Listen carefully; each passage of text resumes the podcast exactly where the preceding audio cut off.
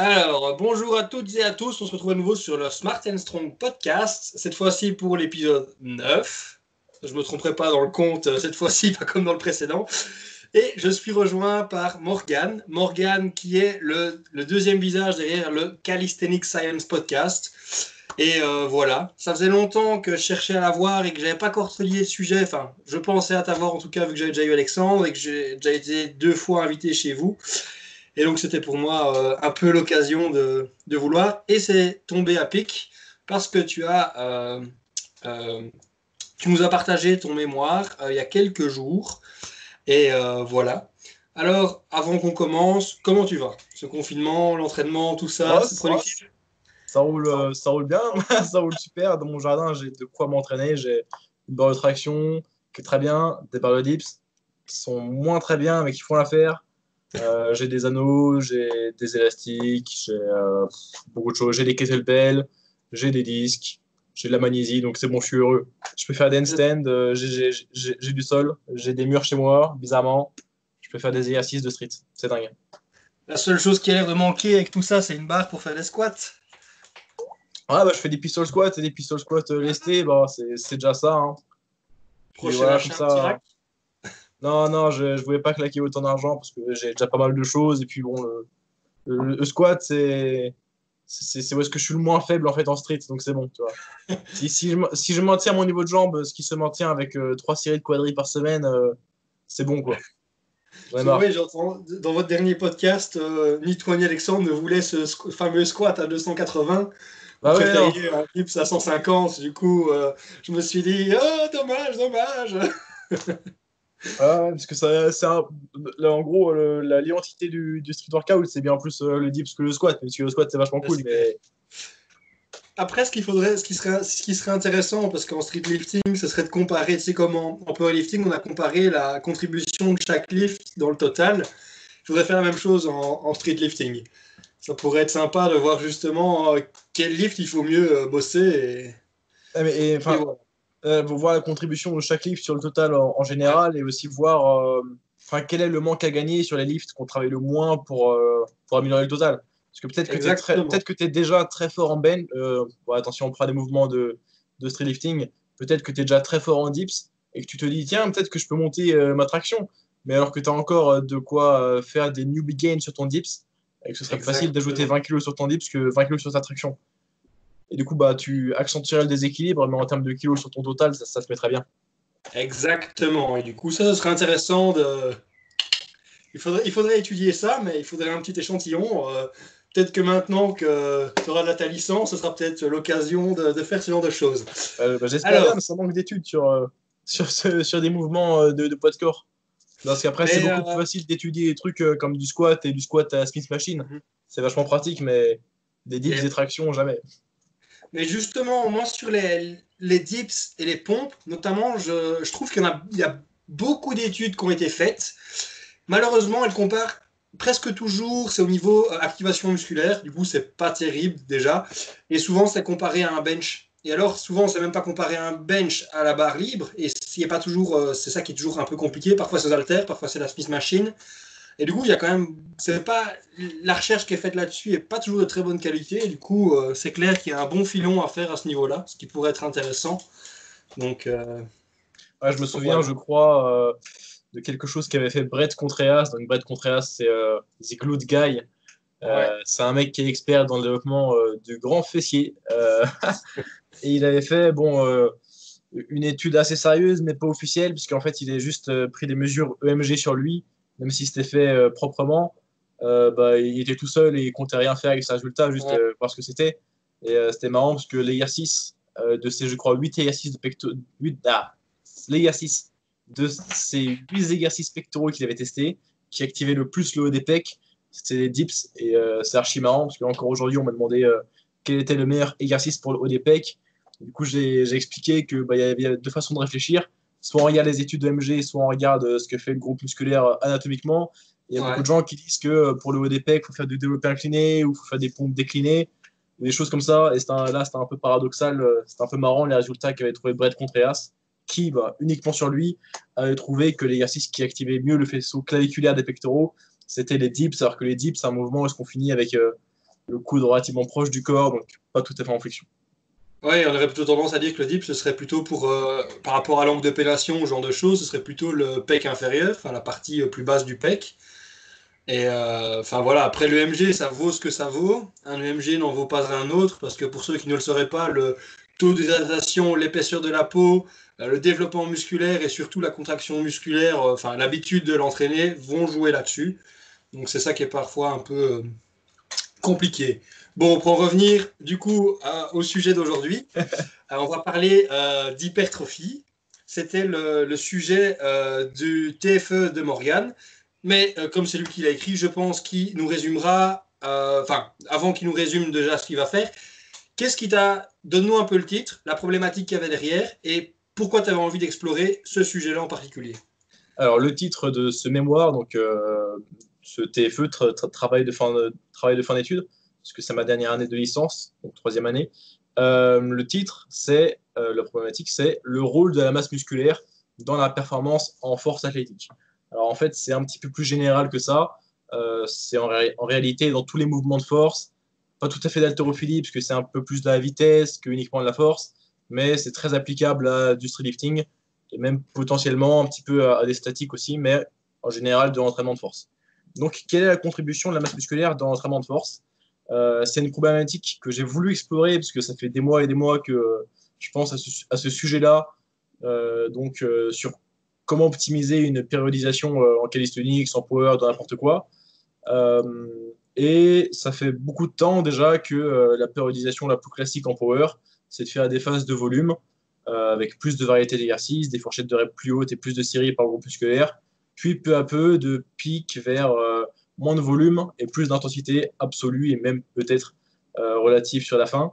Euh, je, pensais ces derniers mois à trouver un moyen de, formuler des théories là-dessus, de vraiment enquêter sur euh, la pertinence que ça avait comme méthode, peut-être comparé à la, DUP.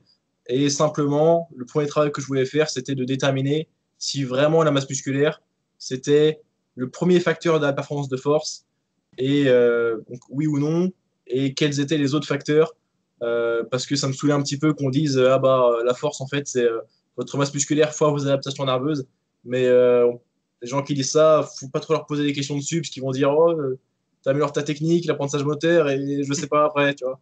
Donc en fait, il y, a beaucoup d'autres choses et c'est pas connu du tout. Donc je voulais traiter cette problématique-là pour aussi explorer quelles étaient les autres adaptations de la force en dehors de la masse musculaire. Et également, donc moi je suis en STAPS en France, pour les auditeurs belges, STAPS, vous n'avez pas ça, mais c'est sciences et techniques des activités physiques et sportives. Donc c'est pour devenir, euh, enfin, au global, tous les métiers qu'on peut faire avec ça, c'est travailler dans le management du sport, euh, devenir prof de sport, devenir, euh, devenir entraîneur, préparateur physique, tous ces métiers-là. Coach sportif. Chez nous, ce serait en Belgique, ce serait l'équivalent de soit éducation physique, soit une orientation générale en sciences de la motricité, pour ceux que ça intéresse. sauf que chez nous, en trois ans, on a juste le bachelier, et dans l'idéal, ce serait cinq ans pour arriver à peu près au même niveau et pouvoir exercer. Quoi. Et donc, ce qu'on étudie nous en STAPS, en physio, euh, je trouve que c'est beaucoup trop. Bon, après, il en faut, je l'ai dit dans mon introduction, euh, on bouffe tout le temps euh, de la lactatémie, des seuils, des seuils lactiques, de la VO2 max, des filières énergétiques. Et ça me, casse, ça, ça, me cassait un petit peu les couilles, parce que moi je me sens pas du tout concerné par ça. Je, je, je, fais le 100 mètres en 15 euh, secondes, 14 secondes, j'en sais rien, je, suis une grosse merde. Ah, faut bosser, hein euh, Je sais pas. Peut-être peut que je force, mais en tout cas, je suis vraiment pas fort euh, dans tous les sports d'athlète. J'ai un cardio de chèvre, putain. donc, moi, en fait, ce qui m'intéresse, c'est les adaptations de force. Donc, je voulais faire un truc sur les adaptations de force. Et également, pareil, je le dis dans mon introduction du mémoire, je trouve que en STAPS, même dans le milieu du sport en général, donc, hors les entraînements de résistance, euh, le gain de muscle est un petit peu diabolisé. On dit que ça va nous rendre lent, on dit que ça va nous mhm. rendre euh, pas efficient énergétiquement donc euh, dans les sports endurance, et on dit que ça va nous rendre raide aussi. Alors que si vous faites simultanément votre entraînement sportif en même temps que vous prenez de la masse musculaire et que vous prenez aussi pas trop de gras pour mhm. maintenir quand même une bonne force relative, vous, vous, allez améliorer vos performances sportives et en plus prévenir des blessures. Parce que l'entraînement en résistance, c'est vraiment ce qui va prévenir le plus de blessures d'usure sportive à l'angle. Yep. Et euh, par rapport à ce que tu disais juste avant, en plus, euh, ce que euh, pour le moment, je suis en train d'écrire un article sur l'excentrique. et alors, c'est assez drôle parce que oui, l'entraînement en force, nous, réédifie. Euh, mais nous réédifie un peu dans un bon sens, puisque la plupart des activités euh, athlétiques, sportives, le saut, les lancers, ce genre de choses, eh ben, on a besoin de cette rigidité en fait. Euh, ça le, système musculaire, ben, il réagit en fait comme un ressort. Plus on lui permet, plus le ressort est dur, ben, plus il faudra appliquer de force pour l'aplatir, pour qu'il accumule de l'énergie. Mais après, une fois, dès qu'on le relâche, plus il pourra rendre de l'énergie aussi, restituer cette énergie. Du coup, c'est aussi un peu une... Dans beaucoup de sports, c'est une bonne chose. Euh, moi, j'ai vu en athlétisme des gens qui voulaient absolument pas travailler lourd ou travailler sur des reps, ce genre de choses, parce que ça allait les rendre raides, lents et ce genre de choses. Et un truc que j'ai vu, c'est que moi, en faisant plus de squats, eh ben, notamment mon démarrage, j'ai gagné justement pas 4 dixièmes de seconde sur mon 30 mètres, alors que je ne m'entraînais plus en sprint. Donc, juste de manière. Enfin, après, c'est sur moi, tu vois, je n'ai jamais eu un très bon démarrage. Je ne me suis pas entraîné en démarrage pendant près de, de 8 mois, mais j'ai augmenté mon squat d'une vingtaine de kilos et j'ai gagné 4 dixièmes. C'est. C'est des, des, free gains, quoi. Ouais, c'est ça. Et c'est un truc, c'est vrai que tu le dis, et de manière générale, tu sais, même euh, dans les sports d'équipe, toujours on dit non, la masse musculaire, c'est mauvais. Et euh, ici, euh, j'ai un pote, je l'entraîne, euh, tu vois, sa composition corporelle, elle change. Ah ben, en fin de compte, ben, il y a plein de choses qui vont jouer en compte. Tu plus de muscles, ben, tu plus de capacité aussi. tu sais, ta graisse, elle contient pas de glycogène en fin de compte. Tu vois, ton muscle, tu plus de muscles, aussi, ta capacité à stocker du glycogène sera aussi un peu plus important. Donc, même si tu as un, effort, même si ça se joue sur des. Ça joue sur pas grand chose, mais je veux dire, même sur un effort, euh, tu sais, un match de foot ou un match de rugby, tu vas aussi voir une différence, tu vois, euh, plein de choses. Mais c'est clair que les gens ont toujours se dire, euh, quand ils pensent hypertrophie, ils pensent au bodybuilder. Et c'est vrai que le bodybuilder, de manière générale, est quelqu'un de pas très athlétique, de pas très esthétique et pas très fonctionnel, quoi. Si on prend le, gros, gros bodybuilder catégorie hyper lourde, voilà. Mais bon. Mais donc, là, on, dit, même, même si Genre, si même dans tous les sports, le gain de masse musculaire apporte quelque chose, ça apporte encore plus de choses dans, euh, dans les sports de force. C'est un rôle encore plus majeur parce que quand vous êtes en sport de force, genre, vous n'avez pas le côté. Euh, c'est pas, pas autant technique que certains mouvements sportifs. C'est pas mhm. tactique du tout. Il n'y a, pas, y a pas de stratégie, il n'y a, a, pas de, y a pas de mental comme au tennis, par exemple. Donc, c'est beaucoup plus uniquement votre physiologie qui va faire que la barre, euh, la barre va se lever. Mais ça, je suis peut-être un petit peu moins d'accord pour avoir. Euh... Oh, je t'ai perdu, je crois. Tu m'entends? Ouais, ah, C'est pas grave. Je dis, euh, ça dépend un petit peu parce que par exemple, en, haltérophilie, la tactique est vraiment importante. En powerlifting, euh, ça devient important sur le troisième essai du deadlift. Donc, euh, il y a toujours un peu cette composante tactique, mais à un très haut niveau. Quoi. Quand tu es à un niveau, j'ai envie de dire, national ou subnational, la tactique n'est pas extrêmement importante. Et, mais euh, plus, plus le niveau va devenir important, la tactique va devenir importante, mais comme dans tous les sports. Quoi. Ouais, ok. Mais à part ça, c'est vrai qu'il n'y a pas le. T'as pas l'adversaire en face dans lequel c'est celui qui va aller au mental, tu vois, et, ça, je suis entièrement d'accord que c'est, c'est un peu moins un grand rôle là-dedans, du coup, euh, en effet. Ouais, ouais, il y, a quand même de, de, de, la stratégie sur ouais, comment tu vas choisir tes essais, Enfin, il n'y a, a, pas trop de stratégie. De stratégie. Il n'y a pas trop de stratégie sur comment tu vas choisir ton opener, par exemple. Mais ouais, quand tu fais euh, ta troisième barre de délift et que tu es le dernier du mythe et que tu veux choisir entre bah, soit euh, tu, tu, égales ton PR, soit euh, tu tentes de, de, gagner le mythe. Tu te dis, bon, soit, soit je fais un mythe pire que mon dernier si je rate ma grosse barre, soit si cette grosse barre pas, je gagne le mythe et je suis qualifié pour les, nations, par exemple. Bon, c'est la stratégie. Et il y a aussi le fait qu'en fait, tu peux changer ta barre quasi jusqu'au dernier moment. Et du coup, il y a moyen de carotte l'autre aussi. Par exemple, le type dit qu'il deux minutes. Et toi, tu peux dire, OK, je change ma barre et il passe avant. En haltérophilie, c'est un truc qui est vraiment chouette. Parce qu'en fait, ça rend le, le mythe très vivant, tu vois. Donc, en fait, tu dis, OK, il me reste trois minutes. Il y en a un qui rate. Du coup, il, repasse, il reste deux minutes. Puis celui qui passe avant toi, il dit, je passe. Il augmente sa barre. Du coup, sur les trois minutes, tu as, presque une minute. Quel suivant à passer et là, tu te dis, putain, est-ce que moi aussi je joue la carte tactique et donc je remets un truc et du coup tu recarottes le titre, tu dis j'y vais, ou enfin tu vois, il y a aussi, est-ce que je me prends une minute de plus mais que je mets plus lourd, enfin, oui, la tactique est différente, mais euh, et, l'aspect mental est peut-être pas prépondérant parce qu'il suffit juste d'être bien concentré, ça ira. Mais voilà, c'est moins un sport de tueur que quand tu as quelqu'un en face de toi comme en boxe ou quoi. ça c'est vrai. Mais donc, euh, on va peut-être résumer, tu vas peut-être nous résumer un peu ce que tu as trouvé, parce que ici on a dit, voilà, c'était un peu tes motivations, pourquoi tu as écrit ça. Et allez, résume-nous un petit peu ce que tu as trouvé. Moi je l'ai lu et franchement, j'ai Enfin, j'ai survolé juste un peu avant. Et j'ai vraiment envie de lire et j'ai pas encore eu trop le temps, mais je me réserve ça pour après les examens. Et donc euh, voilà, résume un petit peu pour euh, l'auditoire et pour les auditeurs et essayer de leur donner un petit peu envie d'aller lire ton truc qui sera en lien de toute façon ok, ok. Euh, alors, alors qu'en est-il sur ce sujet-là? Donc, je rappelle la problématique. Euh, le rôle de la masse musculaire dans la performance en force athlétique ou dans les sports de force euh, en général. Donc déjà à première vue, on serait tenté de simplement chercher des corrélations, à se dire ah bah est-ce que les mecs les plus musclés c'est les mecs les plus forts? Parce que anecdotiquement, on a l'impression que les mecs forts sont musclés et que les mecs musclés sont assez forts. Quoique, parfois, de temps en temps, c'est rare, mais on voit parfois des gens qui sont très peu musclés, qui sont bien plus forts que des gens plus musclés. Donc, le but du mémoire, c'était aussi un petit peu de, comprendre ça en justifiant qu'il y avait plein d'autres adaptations, euh, en plus des gains de masse musculaire, dans les adaptations de force. Alors, euh, qu'en est-il du sujet, du coup? La masse musculaire, c'est évident que c'est important parce que bah, c'est euh, le, le, moteur de votre squelette, en fait. Mais quel est le degré d'importance? Et selon votre niveau, alors ça varie beaucoup. Donc la masse musculaire, vous allez l'utiliser plus ou moins bien selon le mouvement et selon votre expertise. Euh, déjà, il y a l'activation musculaire qui joue. Euh, ça, c'est c'est pas un truc de ouf en fait. C'est juste euh, quand vous êtes débutant, vous savez déjà utiliser à 90%, 95% même votre masse musculaire. Donc si on compare votre force d'activation volontaire maximum isométrique à, à la force que vous aurez si on vous passe des électrodes et qu'on on fait contracter involontairement au maximum jusqu'à cramper quoi quasiment.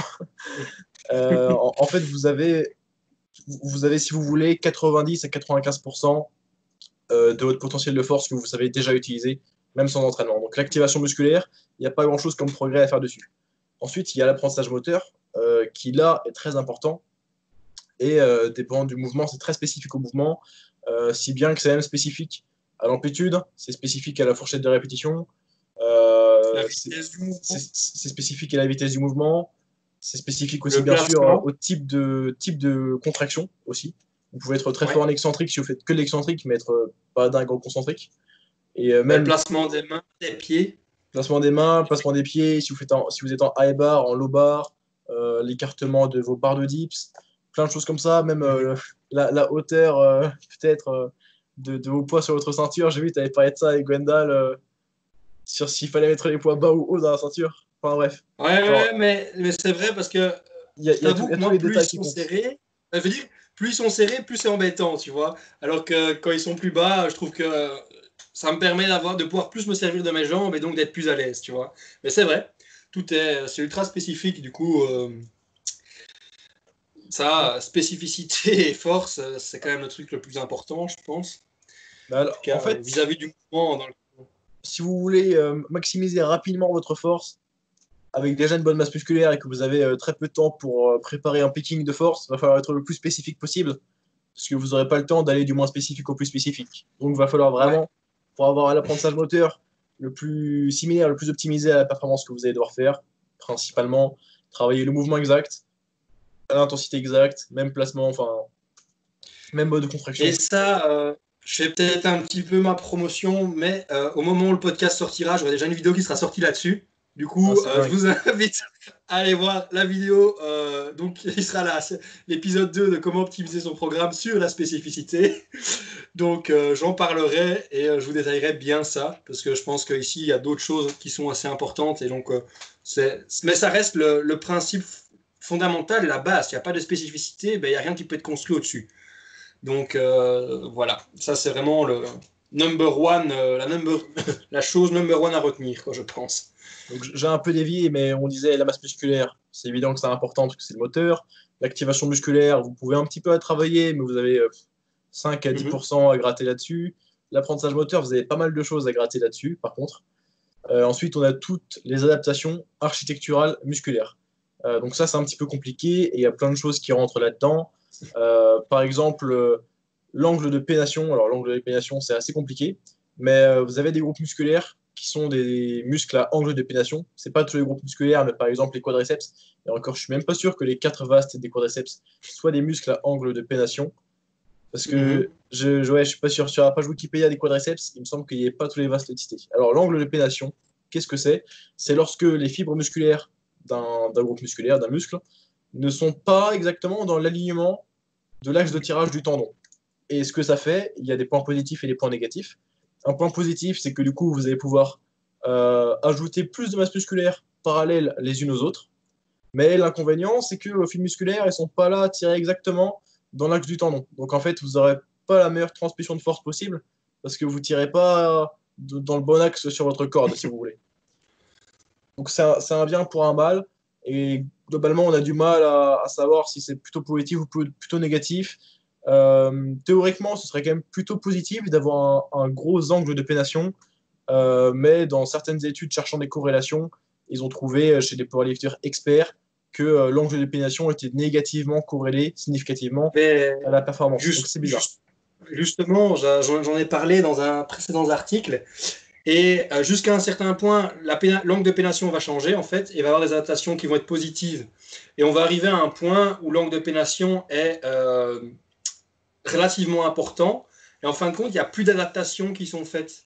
Et du coup, par exemple, le fait de gagner, de vouloir mettre encore de la masse musculaire et du coup de changer cet angle de pénation, ben en fait, c'est du temps qui est presque perdu parce que justement, ça ne va pas aider à la transmission de force. C'est des ressources qui sont pas, euh, enfin, c'est la ressource d'entraînement qui n'est pas euh, intelligemment utilisée. Et donc euh, là-dessus, ce que moi j'avais beaucoup regardé, c'est au niveau des pectoraux.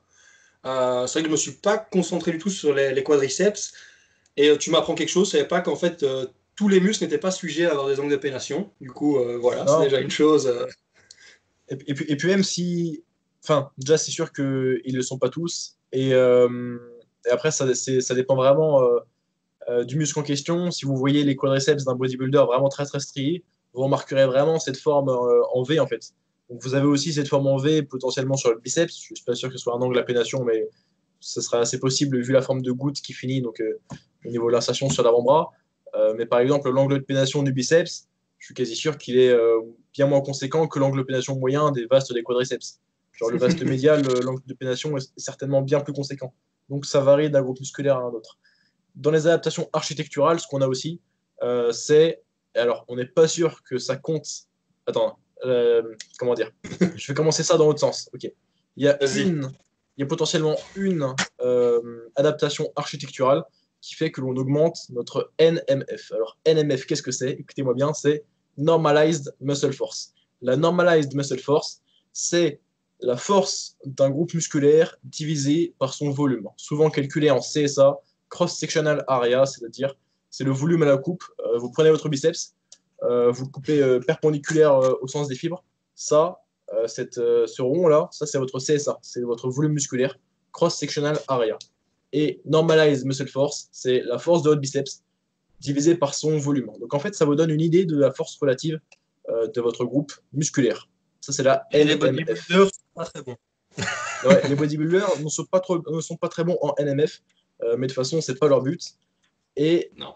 du coup, j'en étais à quelle est euh, cette adaptation architecturale qui potentiellement permet d'augmenter la NMF, parce que c'est encore incertain, mais c'est certainement des adaptations de tissus conjonctifs, donc au niveau euh, de vos fascias musculaires, euh, l'épimésium, l'endomésium, des choses comme ça, mhm. euh, qui en fait, entre vos fils musculaires, vont faire que, donc ça va, va avoir plus de tissus conjonctifs intramusculaires, qui va faire que, en fait, ce qui se passe, comment dire, votre fil musculaire, elle produit de la force qu'elle transmet en direction du tendon, quoi. Cependant, il y a toujours un petit peu de force qui est perdue à droite à gauche, latéralement en fait et avoir davantage de tissu conjonctif intramusculaire, ça va faire que, à la manière d'une toile d'araignée, cette force-là va être redirigée de façon à aller en direction du tendon. Et euh, il y, a une étude que j'ai citée dans mon mémoire qui était euh, sur des rats, où est-ce qu'ils avaient mesuré ça, selon si c'était des jeunes rats, et euh, donc des vieux rats, des jeunes rats qui avaient plus ou moins des dégradations de leur fascia. Ils avaient vu que chez des rats en bonne santé, euh, la, transmission de force latérale allait jusqu'à 80%, donc il n'y avait que 20% d'énergie euh, qui était gâchée euh, si les tissus conjonctifs intramusculaires sont fonctionnels, fonctionnent bien. Et donc ça, les adaptations de tissu conjonctif intramusculaire, c'est potentiellement quelque chose qui arrive avec l'entraînement et qui va faire en sorte que votre muscle au global, ensemble, va être plus fort. Donc votre NMF va être plus conséquente. Je le rappelle, NMF, c'est euh, la force relative d'un muscle par rapport à euh, sa taille. Question par rapport à ça, justement. Est-ce que ce ne serait pas lié au domaine cellulaire du coup de ta myofibrie, du coup de ton myocyte? Est-ce que justement, si tu. Euh, on sait que certaines formes d'entraînement, on, va voir du coup l'hypertrophie myofibrillaire, qui est quand même le phénomène général. Et puis, on, ça fait quelques études qu'on commence à se poser la question est-ce qu'il n'y a pas une hypertrophie sarcoplasmique? Du coup, on étend ce domaine euh, cellulaire. Est-ce que c'est est -ce c'est justement lié à ça euh, Du coup, cette, cette, transmission de force, est-ce qu'elle pourrait être liée à cette extension du domaine sarcoplasmique via l'addition de cellules satellites après un gros entraînement, par exemple? Alors ça, je ne sais pas. C'est assez intéressant. On sait que l'hypertrophie, c'est sûrement principalement oh, myofibrillaire. Tu m'as perdu Ok, je répète. Alors ça, on ne sait pas. Du moins, je ne sais pas. Je pense qu'on ne sait pas au global parce que je n'ai pas trouvé ça dans mes recherches. Mais c'est intéressant. On sait que l'hypertrophie, c'est principalement myofibrillaire. Donc on ajoute vraiment euh, du tissu contractile. quoi. Et euh, l'hypertrophie sarcoplasmique, théoriquement, ce serait plutôt une hypertrophie qui arriverait avec des séries un petit peu plus longues et euh, qui serait plutôt pas une addition vraiment de, de, de, tissu contractile, mais ce serait plutôt quelque chose qui améliorerait les capacités énergétiques du tissu musculaire euh, peut-être via des adaptations des mitochondries. Euh, mais je, ne sais pas si euh, cette hausse de la NMF liée à ces adaptations musculaires architecturales, ça va de pair avec l'hypertrophie myofibrillaire ou avec l'hypertrophie sarcoplasmique. Parce qu'en fait, vu que c'est assez flou, quelle est la contribution hypertrophie myofibrillaire, sarcoplasmique, et quel type d'entraînement fait l'un ou l'autre, parce qu'apparemment tous les entraînements font les deux à la fois. On ne peut pas savoir si on peut orienter l'entraînement vers l'un ou l'autre pour avoir des meilleures adaptations de tissu conjonctif pour augmenter la NF. c'est du coup, il y a encore un peu de recherche à faire sur le sujet. Euh, de ce que j'en sais, de ce que j'ai écouté, notamment euh, Mike Israetel, il avait l'air de dire que lui, pour avoir une hypertrophie plutôt sarcoplasmique, c'était plutôt du gros volume d'entraînement, très proche de l'échec. Du coup, en fait, c'est vraiment les, ce qu'on appelle les, semaines d'overreach, où on a vraiment le but, c'est d'arriver le plus proche possible de l'échec.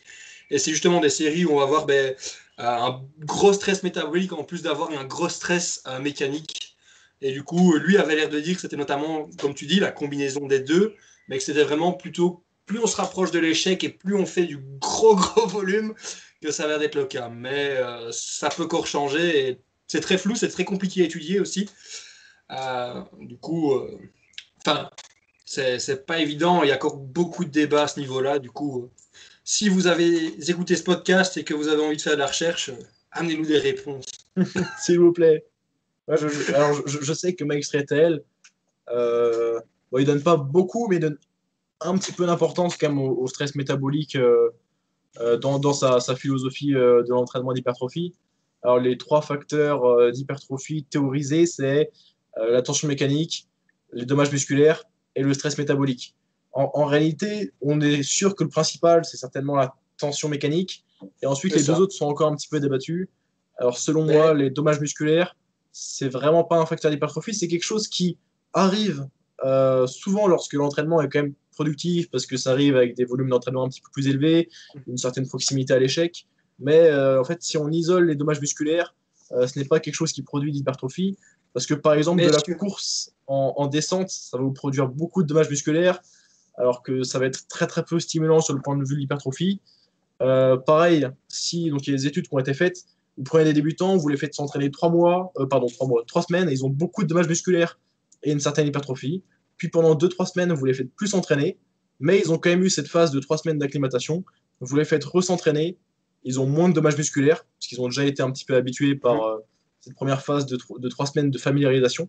Ils ont beaucoup moins de dommages musculaires, mais ils ont la même hypertrophie voire même plus. D'ailleurs, si vous avez beaucoup trop de dommages musculaires, ça peut être contre-productif parce que vous allez devoir déjà rembourser votre dette, entre guillemets, de masse musculaire à reconstruire avant d'en construire par-dessus. Et c'est aussi pour ça, certainement, qu'il y a un cap entre 8 et 12 séries par groupe musculaire, environ par série. Euh, c'est un petit peu le. Euh, pardon. Parce que 10 séries par série, ça veut rien dire, je suis bourré. 8 à 12 séries, merci, par séance environ, certainement ça a été euh, hypothétisé par James Krieger, ça beaucoup. Parce que certainement que si vous allez au-dessus, donc en supposant que vous êtes déjà entre 0 et 4 reps de l'échec. Si vous allez au-dessus, en fait, vous allez créer beaucoup plus de fatigue, de dommages musculaires, et ça, c'est des choses qu'il va falloir, entre guillemets, rembourser avant de pouvoir reconstruire du nouveau tissu neuf. Comment? Réparer? Ce qu'on appelle du junk volume, c'est du volume qui n'est pas efficace pour construire de l'hypertrophie. Euh, je rajouterais juste euh, que justement, pour moi, les dommages musculaires, en fait, ce sont c'est un byproduct du, du stress métabolique. Parce qu'en fait, avec le stress métabolique, on accumule quoi? Beaucoup de métabolites, va avoir aussi de l'inflammation qui va se créer. On sait que l'inflammation peut provoquer, ben, du coup, euh, amener des prostaglandines, des histamines, toutes, ces, toutes des, substances qui sont algogènes, qui provoquent un peu de douleur.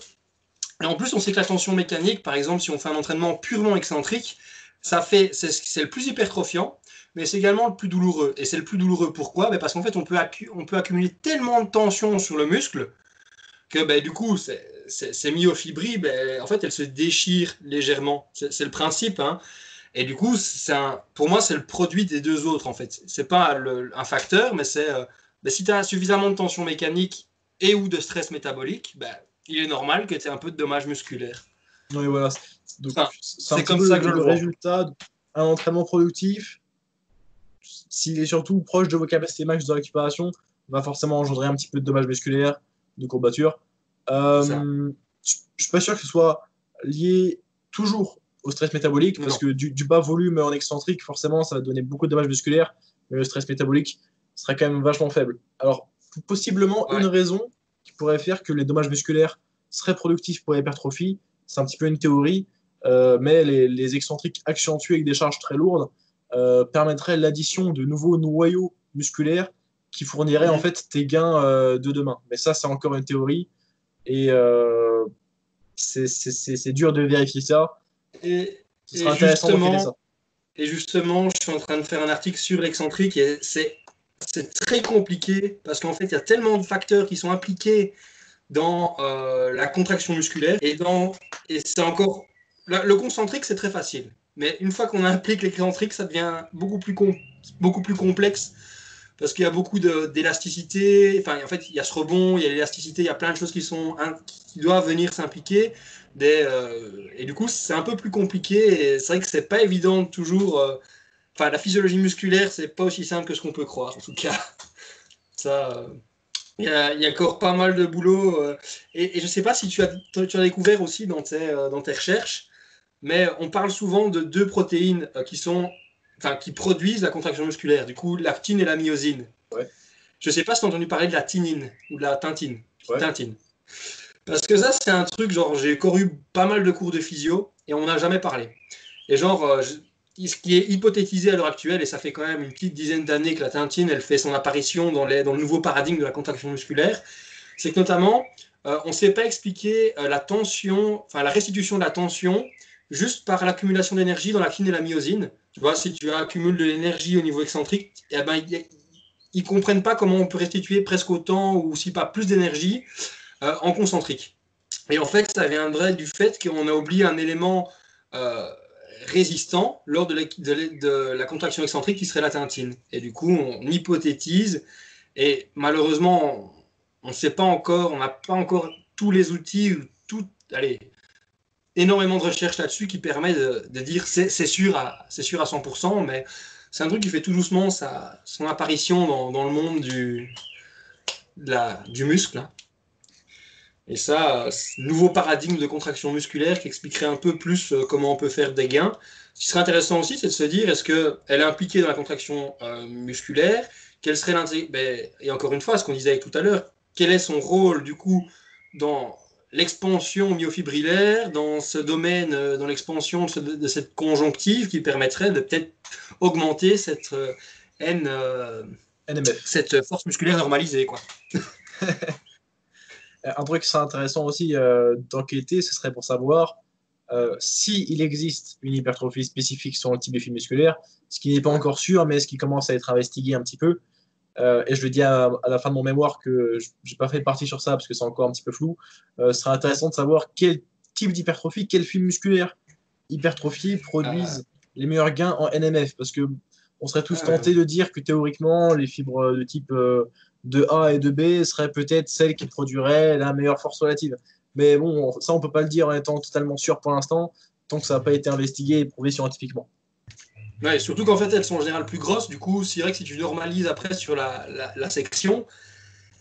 À savoir que. Euh, la, alors, maintenant, je vais, je vais parler de la tension spécifique. Tension spécifique, ça ressemble un petit peu à la NMF, sauf que la tension spécifique, c'est, écoutez bien, la force d'une fibre musculaire par rapport à son volume de une fibre musculaire. La différence avec la NMF, c'est que la NMF, c'est tout le muscle et toute la force du muscle. Alors que tension spécifique, c'est qu'une fibre et que la force d'une fibre. Euh, alors que donc en fait, la tension spécifique avec l'entraînement, souvent ça augmente pas trop, ça augmente un tout mhm. petit peu, mais souvent ça, reste, ça reste stable, alors que la NMF a quand même tendance à augmenter, euh, preuve qu'il y ait quelque chose qui euh, rende les fibres plus fortes lorsqu'elles sont solidaires. Donc, potentiellement les adaptations euh, architecturales. Et je parlais de la tension spécifique pour dire que, grosso modo, plus une fibre musculaire est grosse, moins sa tension spécifique est élevée. Alors attention, ça ne veut pas dire que si vous allez prendre du muscle, donc rendre une fibre musculaire plus grosse, elle va devenir moins forte relativement. Mais ça veut dire qu'à un instant T, vous prenez un individu, il y a des chances que ces fibres musculaires les plus grosses soient celles qui ont le moins de force relative. Et voilà, ça ne veut pas dire que si vous allez prendre du muscle, que vous allez perdre en force relative. Et d'ailleurs, même si vous perdiez en force relative de une fibre, et eh ben en fait, le, calcul, c'est ça. Si, si, vous, si vous doublez votre masse musculaire, mais que votre force relative euh, euh, par muscle, par, par, pardon, par fibre musculaire euh, décroît de peut-être 10-20%, bah vous allez quand même gagner en force relative, parce que vous avez doublé votre masse musculaire, mais vous n'avez pas doublé votre poids de corps. Donc, vous avez quand même gagné X% de force de plus par rapport mhm. au X% de poids de corps supplémentaire que vous avez gagné. Donc votre force relative, c'est quand même euh, amélioré. Ensuite, euh, donc on a parlé de quoi? Alors, On a parlé de tension spécifique NMF, donc deux concepts un petit peu proches. Mais mhm. NMF, ça inclut tout le groupe musculaire et toute la force du groupe musculaire. Donc il y a un petit peu ce système-là de solidarité entre les fibres musculaires qui les mhm. rend au total plus fortes que ce qu'on aurait prédit si on avait calculé indépendamment chaque fibre musculaire, euh, son volume et sa taille. J'ai parlé d'apprentissage moteur, d'activation volontaire maximum. Ensuite, au niveau, un truc très intéressant, au niveau de vos insertions tendineuses, donc bien sûr, on est avec euh, certaines insertions tendineuses qui sont plus ou moins favorables et qui produisent certains moments de force selon certains positionnements des segments articulaires. Euh, par exemple, votre biceps, lorsque vous avez le coude entièrement tendu, eh bien, votre tendon, euh, l'insertion va être verticalement très proche de votre coude, en fait. Le, ça, va tirer quasiment dans l'axe de votre humérus, quoi. Donc, ça va pas beaucoup fermer le coude. Ça va même être plutôt une translation qui va faire que votre avant-bras va presque remonter vers votre coude en réalité. Et le, le, moment où est-ce que le moment de force est le plus intéressant, c'est lorsque vous avez le coude à 80 degrés, parce que c'est là que euh, l'insertion de votre tendon sur votre avant-bras aura le plus de distance horizontale par rapport à l'axe de rotation qui sera votre coude. Donc on est avec certaines insertions euh, et on ne peut pas y faire grand-chose, mais si vous gagnez en masse musculaire, en, ayant en fait un biceps plus gros, ou n'importe quel groupe musculaire plus gros, mais je suis pas sûr que ça s'applique pareil tout aussi bien à tous les groupes musculaires, mais prenons l'exemple du biceps. Si vous avez un plus gros brachial, un plus gros euh, biceps brachial, eh bien, ça va changer euh, la direction du tirage de votre euh, tendon, en fait. Surtout si vous hypertrophiez votre biceps régionalement proche du coude, et ce qui va faire que, par exemple, lorsque vous êtes coude totalement tendu, du coup, l'angle de tirage du tendon ne sera plus exactement dans l'axe bah, de votre bras, mais sera un petit peu sur le côté, ce qui va faire qu'il y aura un petit eh peu de distance sur un meilleur moment de force. Et ça, c'est complètement dingue. Vous pensez que le biceps est un peu bombé, quoi, en fait. C'est que comme si ton biceps, il est là, puis quand il est hypertrophié, il ressemble à ça. Et du coup, il peut tirer un peu par là, quoi. Tirer dans un, axe euh, un petit peu plus avantageux. Alors ça, ça, j'ai nuancé, euh, dans le sens où bah, c'est avantageux lorsque vous êtes bras tendu, mais lorsque vous êtes euh, coude fléché à 80 degrés, ça change certainement pas grand-chose, parce que de toute façon, vous étiez optimal au niveau de, de l'efficience mécanique lorsque vous étiez à 80 degrés. Mais c'est par exemple intéressant, euh, pour euh, ce qu'on fait nous en calisthenics, enfin moi et Alexandre, mhm. euh, ou même si tu fais les tractions ST, tu fais les tractions ST, le début, de début de l'amplitude d'une traction ST ou d'une traction à un bras, surtout d'une traction à un bras, c'est assez compliqué. Le, tout début de l'amplitude, lorsqu'il s'agit de, de, de, casser le coude, en fait, ça, c'est une partie de l'amplitude qui est assez dure. Et ce type d'adaptation, donc ce changement architectural de comment le tendon va tirer sur l'os selon votre degré de masse musculaire, ça peut être intéressant pour le début d'une traction à un bras, par exemple. Et au niveau de l'impact que ça a, dans, une étude, euh, comment dit-on, une étude euh, mécaniste, on dirait, en, anglais c'est mécanistique, et le terme mécaniste existe en français, j'ai cherché, hein, euh, mais personne l'utilise. Donc, dans une étude qui cherche à comprendre le mécanisme de comment ça fonctionnerait théoriquement, ils avaient simulé que si on doublait le volume musculaire du biceps brachial et du brachial, on avait une amélioration du moment de force de, je crois, 27 et 34% en position euh, coude tendu, en fait. Donc ça donne vraiment des gains. Ah euh, bon, après, doubler le volume de votre biceps, c'est très dur. Euh, je pense que, le gain de masse musculaire, c'est lent, mais. C'est impossible. Je pense que c'est quasi impossible. Imaginons que là, monsieur et madame tout le monde se retrouve avec un biceps de 27 cm, enfin un tour de bras de 27 cm. Ouais. ça veut dire qu'il faudrait arriver à un tour de bras de 54 cm. Enfin, alors, je connais pas. Alors, Ce serait pas exactement ça, puisque tu as l'os. Il y, a un truc. Euh, un, truc euh, en fait, il y, a un petit détail c'est que peut-être que régionalement, tu peux plus facilement doubler ton tour de biceps euh, côté distal que côté proximal, peut-être, je sais pas. Ou des choses comme ça. Mais après, je, je, pense pas que réalistiquement tu puisses doubler ton tour de bras. Mais, mais, mais, mais, quand même, parce que c'est pas, c'est pas le seul facteur qui joue sur la performance de force. Mais si tu ne serait-ce que pas double mais multiplie par 1,5 au cours de ta carrière, ce qui est bien plus faisable. Euh, ton tour de bras, tu vas peut-être pas améliorer ton moment de force de 27 et 34, mais de euh, peut-être 10 et 15. Et... Ouais, c'est ça. Et 10 et 15, euh, pour un athlète de force, ça fait des kilos quoi, sur votre traction.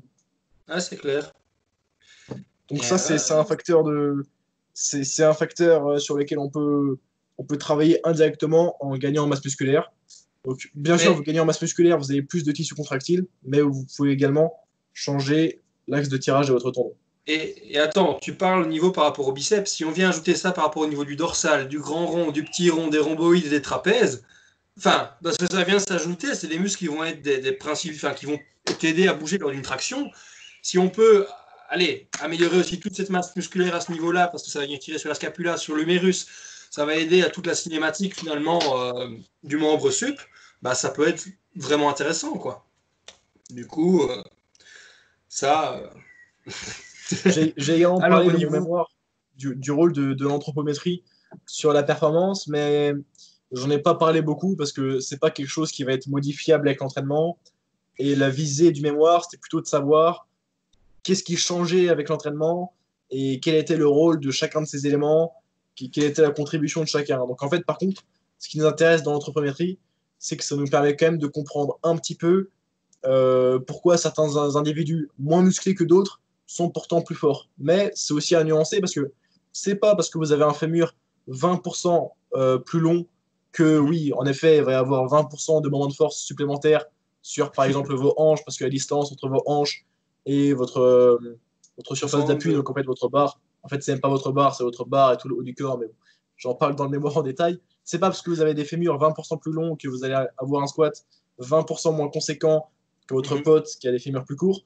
Parce que, euh, et ça, ça a été étudié chez les espèces de singes. Oh, chercher des... encore un petit peu perdu là. Ah, ok, il va falloir expliquer ça. Je parlais d'espèces de singes et de moments de force. Je disais, c'est pas parce que vous avez un fémur 20% plus long que votre collègue que vous allez être 20% moins fort au squat si tous les autres facteurs sont égaux, parce qu'en fait, il y a un facteur qui va un petit peu suivre votre anthropométrie, c'est euh, vos insertions euh, tendineuses qui vont un petit peu varier. Et souvent, plus vous êtes grand, bah, du coup, plus votre insertion tendineuse aussi a tendance, plus vos insertions tendineuses vont avoir tendance aussi à s'insérer loin sur l'os euh, sur lequel votre groupe musculaire tire. Et du coup, si vous avez des fémurs 20% plus longs que votre pote, eh bien, vous serez certainement pas 20% plus faible, mais peut-être 15% plus faible ou 10% plus faible parce que euh, ça va aussi euh, scale, on dirait en anglais, euh, par rapport à votre taille, vos moments de force. Mais, et puis même, quand on regarde en fait du coup l'anthropométrie, ce qui se passe, c'est que on regarde, je pense par exemple au lifting ou haltérophilie, bah, en fait il y a des catégories de poids. Et donc souvent on va retrouver les mêmes morphotypes, j'ai envie de dire bah, quelqu'un qui va être plutôt grand ou plutôt, plutôt petit, plutôt épais, on va pas parler d'ectomorphe ou de mésomorphe, enfin toutes ces conneries là. Mais les, on va retrouver des, des, données anthropométriques qui vont être relativement similaires parmi ces athlètes et la différence ne sera pas tellement énorme. Du coup, euh, parce que c'est ça aussi le principe des, catégories de poids, c'est que en fait, on, vient, on vient normaliser un petit peu tout ça. Et donc, un athlète qui serait plus grand, euh, il devra être peut-être un peu moins musclé. Du coup, il aura peut-être intérêt à passer dans une catégorie de poids supérieure pour pouvoir prendre du poids, plus de muscles. Et donc, en fin de compte, je suis pas sûr que l'anthropométrie soit vraiment un facteur tant déterminant que ça. Euh, en tout cas, par rapport à la force euh, absolue. Je pense que par rapport à la force relative, là, je pense que ça peut jouer parce qu'on euh, va avoir un poids de corps en général ben, plus élevé, des leviers qui seront peut-être plus importants, on va avoir un travail mécanique qui sera aussi plus important. Et du coup, c'est pour ça que si on, on, normalise ça par rapport au poids de corps, ben, quelqu'un de plus grand et de plus lourd a plus de chances d'être entre guillemets plus faible. Mais c'est pour ça que dans les sports de force, on utilise des indices. Euh, et en fait, ces indices ne normalisent pas par rapport au poids de corps, mais à d'autres coefficients qui sont intégrés, des coefficients exponentiels, logarithmiques, pour pouvoir euh, remettre ça de manière un peu plus euh, enfin, pour remettre tout le monde sur un pied d'égalité. Et donc, on se rend compte que finalement, les données anthropométriques sont peut-être, en tout cas, dans les sports où en tout cas on a ces, formules, euh, sont peut-être pas très importantes. Alors, au, niveau de ça, bah, c'est aussi pour ça qu'en en powerlifting, on dit parfois que c'est pas des catégories de poids, mais que c'est des catégories de taille en fait. Euh, parce que souvent, on va retrouver bah, évidemment les individus les plus grands dans les catégories de poids les plus hautes, parce que si un individu grand va dans une catégorie de poids moyen, en fait, il sera dans une catégorie où est-ce qu'il n'aura pas maximisé sa masse musculaire. En fait, il sera bien moins équipé par rapport à des mecs qui euh, auront euh, bien plus rempli leur, leur, structure osseuse en fait, mhm. de masse musculaire. Ça, c'est une première chose à dire par rapport à la taille. Après, ça, ça, joue quand même euh, l'anthropométrie. Mais oui, comme tu as dit, de toute façon, on va retrouver les, mêmes profils. Mais il y a une donnée anthropométrique qui joue vachement au squat. C'est le crural index. Je ne sais pas si on dit index crural aussi en français. donc en fait, c'est le ratio entre la longueur de votre euh, fémur sur la longueur de votre tibia. Attends, est-ce que c'est l'inverse? Non, c'est ça. Ouais, c'est ça. Et euh, statistiquement, c'est statistiquement significatif. Les meilleurs squatteurs euh, des, des meilleurs mythes ont un plus haut index crural. C'est ça, ça, ouais, que les, que les squatteurs les moins bien placés du mythe. C'est-à-dire qu'ils ont des fémurs moins grand relativement à la taille de leur tibia, ce qui permet un petit peu de réduire le moment de force euh, bah, au niveau des, de l'extension des hanches. Parce que le moment de force d'extension des hanches, il va dépendre de la distance entre la barre, enfin le centre de masse du système mhm. haut du corps plus barre par rapport, enfin, alors comment dire, ça va dépendre de la masse de votre barre, la masse de votre haut du corps, mais en fait bon, quand vous squattez lourd, le plus important c'est la barre. Donc ça va dépendre de la masse de votre barre et ça va dépendre aussi, donc le moment de force, euh, ça va dépendre de la, distance qu'il y aura entre euh, votre barre et vos hanches, qui sont l'axe de rotation de levier, on, va, on va parler de bras de levier, ce sera même peut-être peut-être plus simple et plus imagé pour vous. Quoi. Vous imaginez votre pivot ici. Euh, ce qu'on va, ce qu'on va voir, c'est la hanche, et puis on va voir la barre, et ce qu'on veut, c'est la rapprocher pour diminuer le bras de levier. Mais par exemple, c'est le principe qu'on va utiliser un high bar ou un low bar. Le low bar, on va diminuer du coup cette distance entre la barre et la hanche. Du coup, a priori, on diminue ce moment. Et donc, on va pouvoir exprimer plus de force. Alors que si on augmente ce bras de levier, on augmente le moment et on est capable d'exprimer moins de force. Mais cependant, je pense en, fait, donc, on, est quand même plus fort d'environ 10% sur le low bar que sur le high bar. Mais même si on cherche à réduire la distance horizontale barre-hanche, et ben, au bout d'un moment, il y a quand même euh, la mécanique qui te dit qu'il faut que ta barre soit euh, au-dessus de ta base d'appui, c'est-à-dire tes pieds. Donc tu ne peux pas t'en sortir au max au max, mais oui, quand même, on a tendance à être 10% plus fort souvent sur notre low bar par rapport à notre high bar, bah, bien sûr, à, condition qu'on s'entraîne aussi en low bar. Ouais, et euh, alors ça, je pense que ça dépend un peu des lifters, parce que certains vont être beaucoup plus forts au niveau du dos et du coup, ils vont pas forcément avoir un high bar qui sera très fort. Et du, tandis que d'autres vont être beaucoup plus forts au niveau des quadriceps, n'y aura peut-être pas 10%, peut-être 7-8%. Euh, mais voilà, du coup c'est clair que normalement c'est le cas. Et puis il y a déjà il y a certaines personnes qui sont même parfois plus forts en high bar qu'en low bar, même en s'entraînant. c'est mon cas. terrible. Mais ici j'ai recommencé euh, du coup mon, un cycle d'hypertrophie et mon max estimé en high bar est je commence le cycle en hypertrophie. Hein. Du coup, je pense que c'est la septième semaine que je suis nouveau en high bar. Et mon max estimé en high bar est équivalent à ce que je faisais sur la fin de mon, dernier cycle de force en low bar. Sympa. Du coup, je me dis, bah, il n'y a pas une. Enfin, en tout cas, je suis pas. C'est soit que j'ai pas assez poussé le low bar, ou alors euh, j'ai vraiment pas une grosse différence, quoi. enfin, à voir en fin de, de cycle. Mais voilà, en fonction des personnes, ça peut peut-être varier un petit peu aussi. Alors, on a parlé d'anthropométrie, on a parlé d'adaptation architecturale, donc on a mhm. euh, les adaptations de tissus euh, conjonctifs intramusculaires, on a l'angle de pénation, euh, on a parlé également de comment le gain de masse musculaire impactait le moment de force de vos tendons, surtout sur mhm. certaines amplitudes, exemple coup de tendu. On a parlé d'activation musculaire, on a parlé de l'apprentissage moteur, donc qui est spécifique vraiment à un mouvement, à une amplitude, à un régime de contraction musculaire. Euh, de quoi je parlais exactement dans les morts Voilà, de attention spécifique. La, attention spécifique à la NMF, ça a tendance à augmenter avec l'entraînement pour la NMF et à rester stable pour l'attention spécifique. Donc vous prenez plus de masse musculaire, mais la force relative de chaque, euh, de chaque fil musculaire reste la même, tandis que la NMF augmente. Donc en fait, lorsque vous gagnez 10% de masse musculaire, vous pouvez vous attendre à, à gagner 10% de masse musculaire, genre prédite par unité de fibre, mais plus grâce à votre NMF. Donc là, vous, avez des gains à faire sur la NMF. Pareil, quand vous gagnez en masse musculaire, ça impacte vos insertions tendineuses un petit peu. Donc le gain de masse musculaire va être encore plus décuplé par ces gains, euh, ces gains d'insertion osseuse, euh, pardon, ces gains d'insertion tendineuse. Ensuite, l'activation, il n'y a pas grand-chose qui joue là-dedans. Et euh, l'apprentissage moteur, ça se maximise assez rapidement. En fait, euh, pour, euh, on va arriver peu à peu sur la conclusion. Euh, quelles sont les adaptations qui sont les plus importantes dans votre carrière? Au début, vous allez rapidement avoir une augmentation de votre NMF et ça va à peu près se maximiser aux trois quarts, quasiment totalement, certainement en deux mois. Donc en deux mois, vous allez gagner pas mal de force, même peu importe le mouvement, simplement en NMF seul. si vous êtes sérieux, vous allez rapidement gagner en NMF et ça va être applicable à tous les mouvements parce que c'est pas du domaine de l'apprentissage moteur. Votre apprentissage moteur. Oui.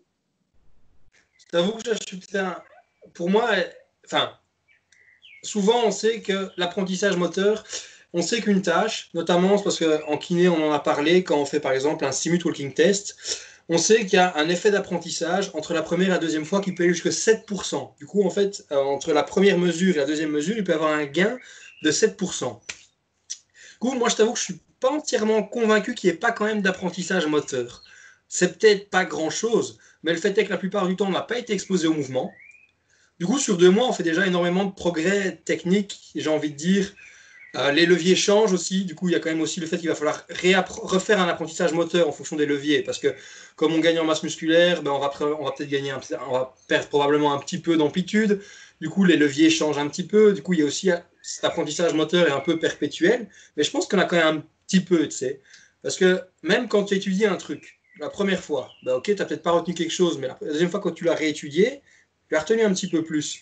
donc, même si c'est pas grand chose, mais il y a quand même pour moi un petit peu d'apprentissage ah moteur. Je j'ai pas dit qu'il n'y avait pas d'apprentissage moteur. Ouais, j'ai dit qu'il y avait beaucoup de NMF. Et l'apprentissage moteur, il va durer sûrement bien plus longtemps que ce qu'il va falloir pour maximiser la NMF. Mais la NMF, quand je disais que ça s'appliquait à tous les mouvements, c'est un petit peu comme euh, l'activation euh, volontaire, comme votre NMF.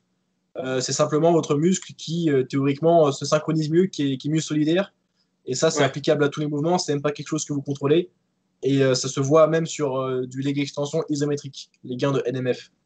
parce que, donc, comment on sait, comment je ne sors pas ça de mon cul en deux mois, je me, NMF En fait, c'est parce que il y a une étude qui nous a démontré que ça suivait en fait l'évolution de la force d'extension volontaire maximum des quadriceps, donc sur un leg extension isométrique, euh, au cours de 2 mois, 3 mois, 6 mois d'entraînement.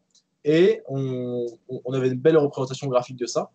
Euh, sur un graphique, on avait l'évolution de la force maximum volontaire isométrique, mhm. on avait les gains de masse musculaire et on avait les gains de NMF qui étaient isolés. Et ce qui est marrant, c'est que les gains de, force, ils étaient assez stables, c'était assez linéaire. Mhm. Et euh, on avait aussi au début pas trop de gains de masse musculaire, un petit peu, mais on avait beaucoup de gains de NMF. Et ensuite, les gains de NMF, euh, il n'y en avait quasiment plus. La NMF restait stable.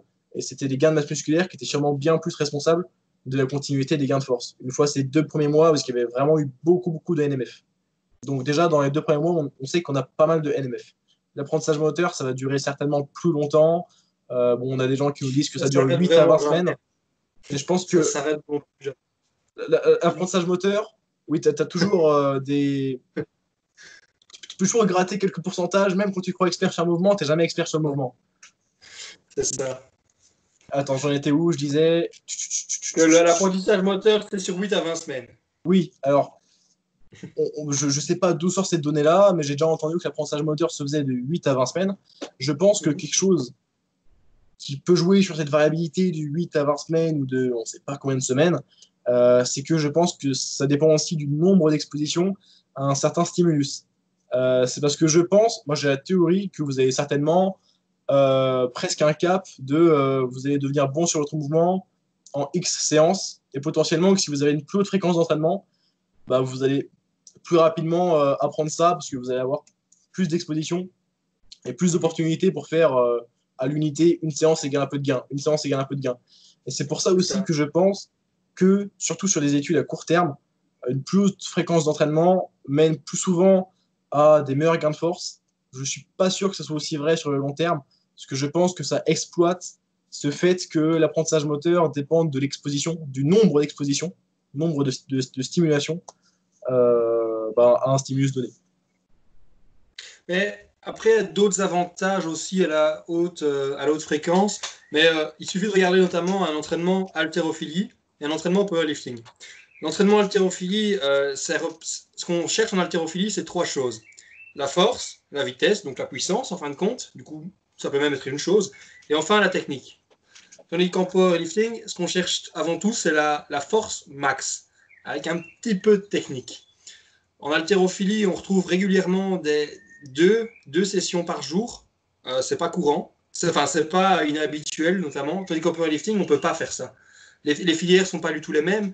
Et du coup, comme tu le dis, une fois que la technique est engagée, enfin une fois que la technique est vraiment un truc important, du coup l'apprentissage moteur, ben, en fait on, peut l'entraîner tous les jours et presque sans fatigue. Ça, c'est vraiment pas quelque chose qui, surtout quand ça devient automatique. Du coup au début c'est très fatigant et on peut pas le faire en fin de compte deux fois par jour ou euh, six, six, jours semaine parce que dès qu'on doit apprendre quelque chose, ça demande énormément d'oxygène pour le cerveau, énormément de glucose et on est juste fatigué.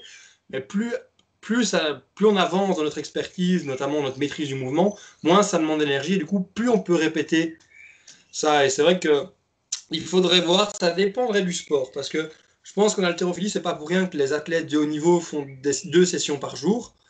Parce que justement, euh, l'apprentissage moteur, justement, on l'apprend, ça s'apprend, ça met plus de temps à, se consolider, mais ça, ça disparaît très vite. En fin de compte, si tu passes une semaine, euh, un mois, un an sans faire un arraché, euh, je peux le dire d'expérience, c'est très compliqué. Il, faut, si je m'entraîne régulièrement en arraché, il me faut peut-être 3 minutes pour pouvoir faire un arraché décent.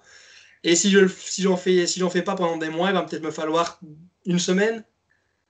Tu vois? Et du coup, ça met aussi plus de temps à revenir parce que ça, c'est au niveau du cerveau, c'est au niveau ben, de toutes ces voies nerveuses. Euh, c'est aussi d'autres choses. quoi. C'est vraiment la conduction, le trajet euh, au niveau des, des neurones. et voilà, c'est je pense que du coup, c'est très intéressant sur un sport qui est plutôt technique, c'est genre les lancers ou enfin, toi, du golf, trucs qui n'ont pas une grosse composante de force.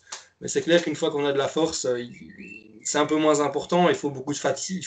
Ça, ça accumule beaucoup de fatigue. Du coup, il faut trouver juste le milieu entre les deux. Quoi. Donc, ça, c'était la petite parenthèse euh, au niveau de la fréquence d'entraînement. Mhm. C'était pour dire que certainement que votre apprentissage moteur, euh, vous, allez vous rapprocher de votre maximum, votre, votre apprentissage moteur idéal en, je pense, plus un certain nombre de séances qu'en une certaine durée. Parce que euh, vous n'allez pas maximiser votre apprentissage moteur en 8 à 20 semaines si vous faites du mhm. squat toutes les deux semaines. Et vous allez peut-être plus améliorer votre apprentissage moteur en peu de temps si vous faites plus de séances par semaine, euh, même potentiellement un volume égal en termes de, en termes de série.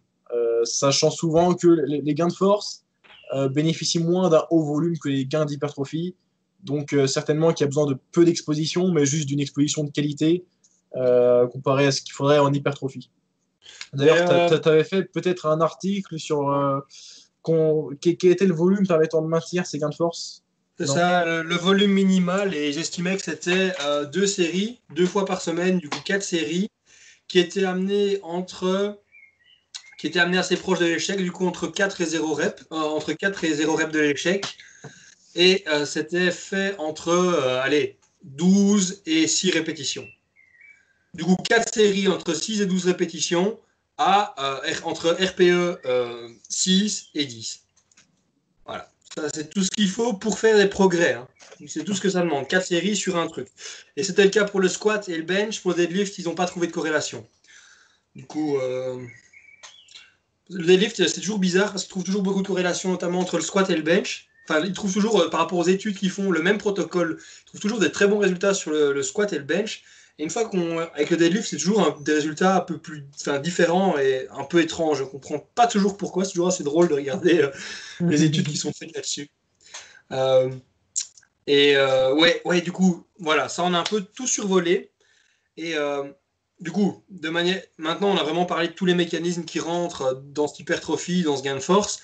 Mais euh, allez, je suis athlète de force, powerlifter. Euh, tout ce que je veux, c'est soulever des grosses barres. Euh, est-ce que je devrais intégrer de l'hypertrophie dans mon entraînement ou pas? Alors, oui. alors, déjà, l'hypertrophie, est-ce que c'est plus intéressant pour les débutants ou pour les avancés? En fait, c'est intéressant pour tout le monde parce que les débutants, lorsqu'ils n'ont pas de masse musculaire, c'est assez facile d'en gagner. Donc, euh, chercher à, ne pas en gagner, euh, ce, serait, ce serait bête. Et de toute façon, on sait qu'il y a des gains à prendre, euh, même dès le début, il y a des gains de force à prendre via le gain de masse musculaire, même si ça va pas être le premier levier de progression en force, ça va pas être le gain de masse musculaire au début. Ça va beaucoup être l'apprentissage moteur et la hausse de la NMF. Mais vu que ça, ça va se maximiser en assez peu de temps, certainement quelques mois. Bon, après, comme on a dit, on perfectionne toujours notre technique, euh, donc notre apprentissage moteur sur les mouvements les plus compliqués, même après des années d'entraînement. Mais on va quand même faire la majorité de nos gains en quelques mois. Et ensuite, ça va beaucoup plus être les autres facteurs. Donc, ça va beaucoup plus être euh, bah, les gains de masse musculaire, en fait. Parce que les autres facteurs dont j'ai parlé, bah, il y a l'anthropométrie, mais l'anthropométrie, vous n'allez pas couper vos fémurs, en fait. Vous, vous êtes niqué ou vous êtes bien. Euh, ensuite, je vais parler de l'activation musculaire, mais l'activation musculaire, même les débutants ah. activent à 90-95% de leur maximum dès le début, dès leur premier jour de l'expérience au laboratoire. il n'y a pas trop de gains à faire là-dessus. Et en plus, euh, on ne peut pas vraiment orienter l'entraînement pour faire des progrès là-dessus, ça se fait naturellement. Et ensuite, on avait parlé des adaptations architecturales, mais ça qui se font toutes seules. Euh, peu importe le type d'entraînement, certainement, même s'il serait intéressant d'étudier ça, des entraînements en pliométrie, en force en hypertrophie, en endurance, tout ça. Et euh, un dernier facteur, c'est les changements des moments de force, donc des leviers, euh, des tendons, selon euh, l'hypertrophie, le volume de votre groupe musculaire. Et ça, c'est quelque chose sur lequel on peut jouer directement en gagnant en masse musculaire. Donc, plus vous êtes avancé, plus il y a des chances que vous ayez déjà maximisé vos adaptations nerveuses, donc apprentissage moteur, mhm. activation, tout ça, tout ça. Hein. maintenant, on sait ce qui se cache derrière le mot activation nerveuse, enfin, progression via l'amélioration de facteurs nerveux, grosso modo. Eh bien, votre dernier facteur, ça va simplement d'être d'être plus big, quoi, d'avoir plus de, d'avoir plus de force, d'avoir un, meilleur, euh, un meilleur moteur, quoi. Et donc, ça va être de gagner en masse musculaire. Et d'ailleurs, chaque once de gain de masse musculaire, chaque unité de gain de masse musculaire, vous gagnez 5% de masse musculaire, vos lifts vont augmenter de plus que 5%. Parce que même si tous les autres facteurs n'existaient pas, s'il n'y avait que la masse musculaire, bah, gagner 5% de masse musculaire, ce serait gagner 5% de force. Mais tous les autres facteurs font que vous allez pouvoir tirer plus euh, que exactement le, gain de masse musculaire que vous avez. Vous gagnez 5% de masse musculaire, mais euh, votre LMF va aussi décupler ce que vous avez gagné. Et d'autant plus si vous avez déjà une LMF améliorée par vos années d'entraînement. Pareil, si vous gagnez 2 euh, kg de muscle dans les quadriceps et que vous êtes débutant, vous n'allez pas savoir les utiliser aussi bien qu'un avancé, parce que l'avancé, lui, est déjà très efficient techniquement et va savoir les mettre à profit, ces 2 kg de masse musculaire accrue. Et on voit par exemple l'impact, euh, le rôle de l'apprentissage moteur euh, sur le fait que par rapport à votre premier jour à, la salle, eh bien votre cœur l'a peut-être euh, doublé en performance, votre squat a peut-être quadruplé en fait. C'est parce que bah, vous êtes plus en mesure. Quand j'ai dit ça, ça, a coupé un petit peu, du coup tu peux reprendre avec les curls? Tu dis oh, que si le curl a doublé? Alors je disais, l'impact de l'apprentissage moteur, qui est certainement plus grand sur des mouvements plus compliqués, il se voit sur le fait que entre un débutant et un avancé, votre premier jour et 10 années d'entraînement, votre curl en performance a peut-être doublé, mais votre squat a peut-être quadruplé. Puisque en fait, vous, avez gagné en masse musculaire de partout, mais sur les mouvements les plus compliqués, le squat peut-être, euh, vous allez plus savoir, enfin vous avez plus de potentiel d'amélioration dessus. Et du coup, gagner un tout petit peu de masse musculaire lorsque vous êtes avancé, vous gagnez 2% de masse musculaire, vous allez peut-être améliorer vos lifts de 6-8%. Et 6-8%, ça fait beaucoup de kilos. Mais je pense à un autre truc, notamment sur le squat, qui est un gros déterminant euh, de la capacité à soulever lourd en squat. Euh, et c'est un truc avec lequel euh, je me bats un peu, notamment. Les, gens, c'est l'épaisseur de la taille. Du coup, ben, plus on va avoir des obliques qui vont être larges, plus on, ben, ben, plus on est capable, plus ça nous aide à rebondir, enfin, à, sortir du, du hole en squat. Et du coup, c'est pour cette raison que les super lourds sont, des, beaucoup plus forts en squat qu'ils ne le sont en deadlift. Parce qu'en fait, leur tronc les aide à squatter. Et c'est un truc duquel, ben voilà, si vous voulez être plus fort en squat, il faut hypertrophier par exemple vos obliques. Et c'est un truc assez drôle parce qu'on sait que le port d'une ceinture, ça diminue l'activation des obliques. Ça augmente l'activation du droit, du droit de l'abdomen, mais ça diminue l'activation des obliques. Du coup, potentiellement, et ça c'est un peu contradictoire parce que euh, les études ne sont pas entièrement d'accord, parce qu'activation diminuée veut dire moins d'hypertrophie, bah, c'est pas très clair, mais on, on peut dire que c'est le cas, puisqu'on sait que notamment l'activation est liée à la capacité de produire une force. Tu vois Du coup, pour moi, s'il y a moins d'activation, ben, il y a moins de tension dans le muscle, moins de tension, ben, moins d'hypertrophie. Et du coup, le meilleur exemple, c'est le squat. Vous voulez être plus fort en squat, améliorer vos leviers, ben, il faudrait quand même qu'il y ait une partie de votre entraînement qui soit dédiée au développement des obliques. Comment on pouvait faire ça? Vous travaillez beaucoup de back faites beaucoup de travail des abdominaux, et ça va améliorer votre squat. Moi, c'est un truc qui fonctionne super bien. Je mets pas de ceinture, euh, je vais dire, euh, la moitié de l'année, et je mets juste de la ceinture quand je fais des séries inférieures à 6. Quoi. Des séries, euh, voilà. C'est juste quand je fais de la force et du low bar. Quand je fais du high bar, c'est tout le temps euh, beltless. Quoi. Et je veux dire, euh, je pense que j'ai des bons obliques. parce que, et ça, c'est un moyen que je vérifie notamment avec des powerlifters, c'est pour vérifier qu'ils ont des bons obliques et, et un bon gainage, tu leur mets un yoke sur le dos. Je connais des gens qui squattent plus de 200 kg, mais qui savent pas faire un, qui savent pas faire du yoke à 200 kg. tu, vois, pourtant, euh, moi, je, me balade avec un yoke de 300 kilos. Enfin, j'ai envie de dire, c'est qu'une question, tu vois, de gainage. Et je veux dire, c'est incroyable, notamment le nombre de powerlifters qui prennent pas le temps de travailler leurs obliques euh, de manière, ben, d'une bonne manière, quoi, tu vois. Ça, ça, a l'air logique, c'est et ça a l'air, euh, ça a l'air totalement cohérent. Et je pense que c'est quand même une bonne idée que, que comme tu le dis, bah, de, de, tenter de le mettre en application.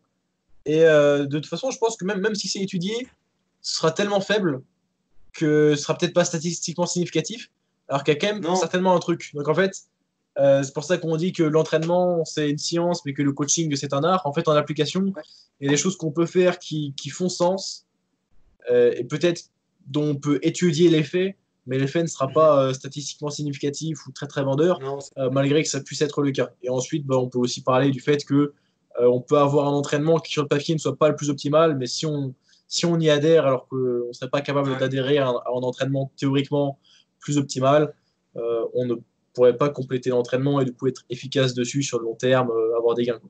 L'entraînement optimal ne, l'est pas si on ne le fait pas. Quoi. Après, ça je, ça, je pense qu'une fois que les gens viennent plus expérimenter, et, ça, c'est un truc avec les débutants. Moi, j'ai un, ami qui, qui, voulait que je le coach. Et je t'avoue qu'il me demandait de lui faire quelque chose, et moi j'ai fait ce qui me semblait la manière optimale de le faire. Et lui il me dit, mais moi j'ai pas envie de faire ça. Alors là, tu te dis, ok, qu'est-ce que je fais? J'adapte le programme, mais moi je, me. Enfin, tu vois, je vais un peu à l'encontre de ce que je ferais, mais il y adhère. Ou alors, ben, je continue et il va peut-être pas adhérer. Et là, moi, ce que j'aime bien faire, plutôt que de dire à la personne, euh, ben, ok, je change tout pour que ça te plaise, parce que je suis pas comme ça. Ce que je préfère, c'est dire ok à la personne, dire ok, ça peut-être pas te plaire au début, mais on se donne un mois ou deux. Et si les progrès sont bien, tu vois, je veux dire, c'est les progrès qui vont dicter ce qu'on change.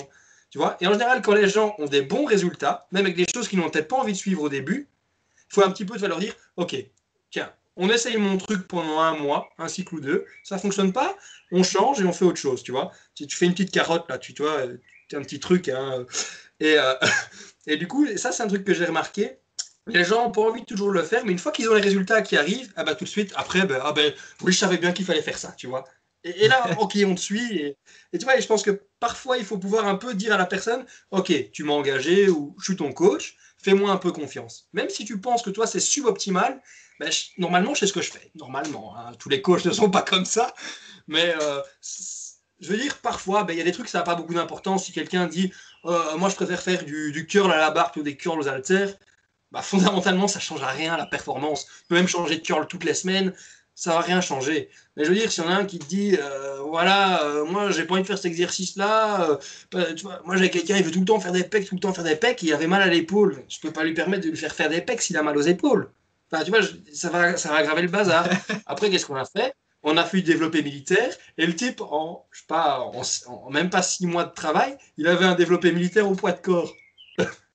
À dire, ouais, mais moi j'ai même pas ça, tu vois. Enfin, je l'ai peut-être maintenant, mais ça fait combien de temps que je m'entraîne, quoi, tu vois, dire.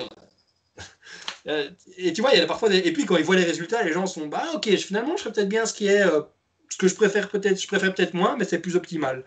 Tu vois, donc ça, je pense qu'il faut peut-être un peu en discuter de temps en temps avec les gens qu'on coach. Mais euh, après, c'est un truc que toi, tu dis, que j'ai déjà entendu Mike Toucherer dire voilà, moi je suis peut-être de l'autre école, comme Mike Israel le dit, c'est s'en fout que ce soit euh, que ça te plaise ou pas, euh, il faut faire le plus optimal. Ah ouais. Euh, moi, je suis plutôt comme ça. de mes clients, parce que les clients les moins avancés et qui ont, des objectifs moins ambitieux que d'autres, le, plus important de, leur style de vie, c'est que leur sport au début leur plaise quand même. Donc, bien sûr, je ne vais pas leur, je peux leur faire faire des circuits de training s'ils veulent gagner en force, mais il faut, ajouter quand même une notion de plaisir pour l'adhérence au début. Non, c'est clair. Et, et, surtout, il faut profiter du fait que quand on est débutant, on peut faire des gains avec euh, vraiment des choses très bizarres. Et après, bon, après, en fait, ce qui est bien, c'est que c'est souvent, c'est souvent tes, des clients débutants qui veulent euh, des choses euh, fun. Et c'est avec les clients débutants que tu peux t'en sortir, leur faire avoir des bons résultats, même avec des choses fun. Parce que les, les mecs les plus ou vraiment des trucs que tu, ou en des trucs que tu ferais jamais faire à quelqu'un d'autre, quoi. Tu vois, j'ai envie de dire euh, un truc moi qui a super bien fonctionné quand, quand j'ai commencé un peu à m'entraîner, c'était faire des finishers, tu vois. C'était de se dire ok, on met 60 secondes et je fais le plus de reps en euh, street press. Tu vois, 40 kilos. Alors, euh, je faisais un concours avec quelqu'un d'autre. Enfin, tu vois, et alors on se pousse et c'est super fun t'as peut-être pas assez de volume ou quoi que ce soit pour faire des trucs, mais en fin de compte, comme tu es débutant, bah, ça fait quand je veux dire, assez de volume pour un expérimenté, euh, mais c'est super chouette, ça te donne, un, allez, ça te donne un bon pump, tu suis bien, en plus tu as le petit concours, tu le fais ça avec quelqu'un d'autre, c'est super chouette, quoi. Après, c'est vrai qu'une fois que tu as des gens qui sont un peu plus euh, expérimentés, est-ce que ça vaut vraiment la peine? Tu vois, c'est... Puis que quand, quand j'inclus des trucs un petit peu plus euh, plaisir, là j'avais un client il y, a, il y a quelques mois qui qui vraiment. c'est un cliché. Il, adorait le pump, tu vois. Il adorait vraiment pumper des bras, quoi. Et, euh, et il, adorait, il adorait les poulies, quoi. Il, il aimait pas trop euh, les, les chin-up lestés, par exemple, euh, tu vois. Il voulait vraiment des, des séries de, de, de, 15 en 20 à la poulie, tu vois. Mhm. Et de toute façon, bah, pour un travail d'hypertrophie, qu'il fasse des séries de curl de 15-20 à la poulie ou qu'il fasse des chin-up lestés, ce sera pas archi archi différent. Ce sera juste bah, du travail d'hypertrophie pour les biceps. Bon, c'est un petit peu différent, ok. La, fourchette de rep change, mais pour l'hypertrophie, ça n'a pas changé beaucoup. Et puis il y en a un qui a un pôle articulaire, il y en a un qui a un, qui a un exercice d'isolation. Mais vu qu'il aimait tellement l'exercice à la poulie et qu'il arrivait à y mettre la bonne intensité relative parce que ça lui plaisait beaucoup, ça faisait plus le taf de lui faire faire du curl à la poulie. Euh, deux trois fois par semaine que de lui faire faire euh, des chin-up lestés qu'il détestait faire et parce qu'il avait une forme dégueulasse parce qu'il s'en battait les couilles d'exercice. Et puis, les chinoplestés, ça peut parfois être traumatisant pour le poignet. Tu vois, cette euh, surpronation, c'est pas toujours agréable. Sursupination. Oui, sursupination, pardon, excuse-moi. Euh, c'est ça. Et euh, ce que tu dis, c'est assez intéressant aussi parce que dans Brad Schoenenfeld, une des références avec James Krieger dans le domaine de l'hypertrophie, qui, a fait, qui fait notamment bah, toutes les revues systématiques et quand il se met avec James Krieger, ils font des méta-analyses. c'est assez c'est assez intéressant parce qu'ils ont justement, parlent du fait que la variation, du coup, le fait de changer un exercice ou l'autre, par exemple de faire du curl à la barre ou du curl, euh, je veux dire, à la poulie, ou alors de faire, de, faire des pompes lestées par rapport à du développé couché, eh ben, la différence en hypertrophie est négligeable, voire euh, pas du tout significative. Et du coup, en fait, euh, un exercice peut totalement être remplacé par un autre. Notamment, ça a été pas mal étudié sur les pompes avec les, euh, les, le développé couché, c'est souvent sur des, exercices plutôt polyarticulaires. Parce que quand on a regardé, par exemple, j'ai vu des études qui comparaient des squats à des squats à une jambe. Et là, par exemple, c'était un peu plus contradictoire, tu vois. Mais de manière générale, euh, si on prend un exercice polyarticulaire et qu'on le remplace par un autre exercice polyarticulaire, ou un exercice monoarticulaire qu'on remplace par un autre exercice monoarticulaire qui vise le même groupe musculaire, ben, il n'y a pas de différence en tant que tel au niveau hypertrophie. Là où il y aura des différences, c'est au niveau ben, gain de force. Mais euh, vu que c'est spécifique, c'est normal. il me semble même que dans ma, dans ma conclusion, Ouais, alors ce n'était pas, dans ma conclusion, j'ai une partie qui s'appelle euh, donc grand C, l'importance des gains de masse musculaire dans les progrès en force chez les experts. Et euh, j'ai un petit 2 qui s'appelle les éléments pratiques indiquant que cette relation. Non, pardon. Excusez-moi, c'est les éléments pratiques en faveur de l'entraînement d'hypertrophie pour les powerlifters. Ah ben vas-y. Euh, voilà, j'ai une phrase, je vous la cite. Se limiter à une plage de répétition restreint d'autant plus la variété dans l'entraînement, ce qui rend les séances monotones. Il a été démontré, entre parenthèses 17, c'est la, 27, enfin, pardon, 27, 27e euh, référence scientifique, il a été démontré que la variation des exercices tout au long d'un programme d'entraînement augmente la motivation intrinsèque des sujets. Réaliser des phases destinées à l'hypertrophie avec davantage d'exercices d'isolation, avec des machines, des poulies et des haltères, et des schémas de répétition diversifiés améliorent la motivation et le plaisir des sportifs à l'entraînement. La motivation et le plaisir sont des facteurs clés du succès sur le long terme, car ils permettent au powerlifter de tenir son programme d'entraînement. il me semble que justement cette étude-là, euh, la, 27, il me semble que c'est de euh, Brachenfeld. Voilà, c'est The Effect of Exercise Variation on, in Muscle Sickness, Maximal Strength on Motivation in Resistance Trained Men, 2019. Et ce qu'ils ont fait, euh, je ne vais, je vais pas recliquer sur le lien, mais il me semble que c'était euh, sur six semaines, ils avaient, ils avaient deux séances par semaine. Et il y avait un groupe qui faisait euh, que les mêmes exercices, ils avaient que peut-être un ou deux exercices. Ouais. Et l'autre groupe, chaque semaine, c'était généré aléatoirement les exercices qu'ils allaient avoir. Et les deux groupes ont gagné la, même masse musculaire. Ouais. mais le groupe qui avait les exercices random quoi, au, hasard, c'était peut-être un, un, lancer de dés et puis vous voyez la séance qu'ils faisaient ils avaient plus de motivation euh, pour s'entraîner. Donc la variété d'exercices, c'est important pour aimer son entraînement pour certaines personnes. Après, je n'utiliserai peut-être pas le truc de changer toutes les semaines parce que ça va, ça va aller contre le principe de surcharge progressive. Tu vois, du coup, d'augmenter le, le, nombre de répétitions ou la charge qu'on va pouvoir utiliser de semaine en semaine coup, je pense que ça peut être, par exemple, un peu plus intéressant de garder euh, sur un même cycle d'entraînement les mêmes exercices, mais ça fait quoi? Entre 4 et 5 semaines pour la plupart des gens. Et puis, on change toutes les 4 ou les 5 semaines. Ça permet d'avoir le meilleur des deux mondes, du coup, de varier régulièrement. Attends, un instant, il y a mon euh, chat qui euh, nique mon mur parce qu'il veut que je joue la porte. à ton aise.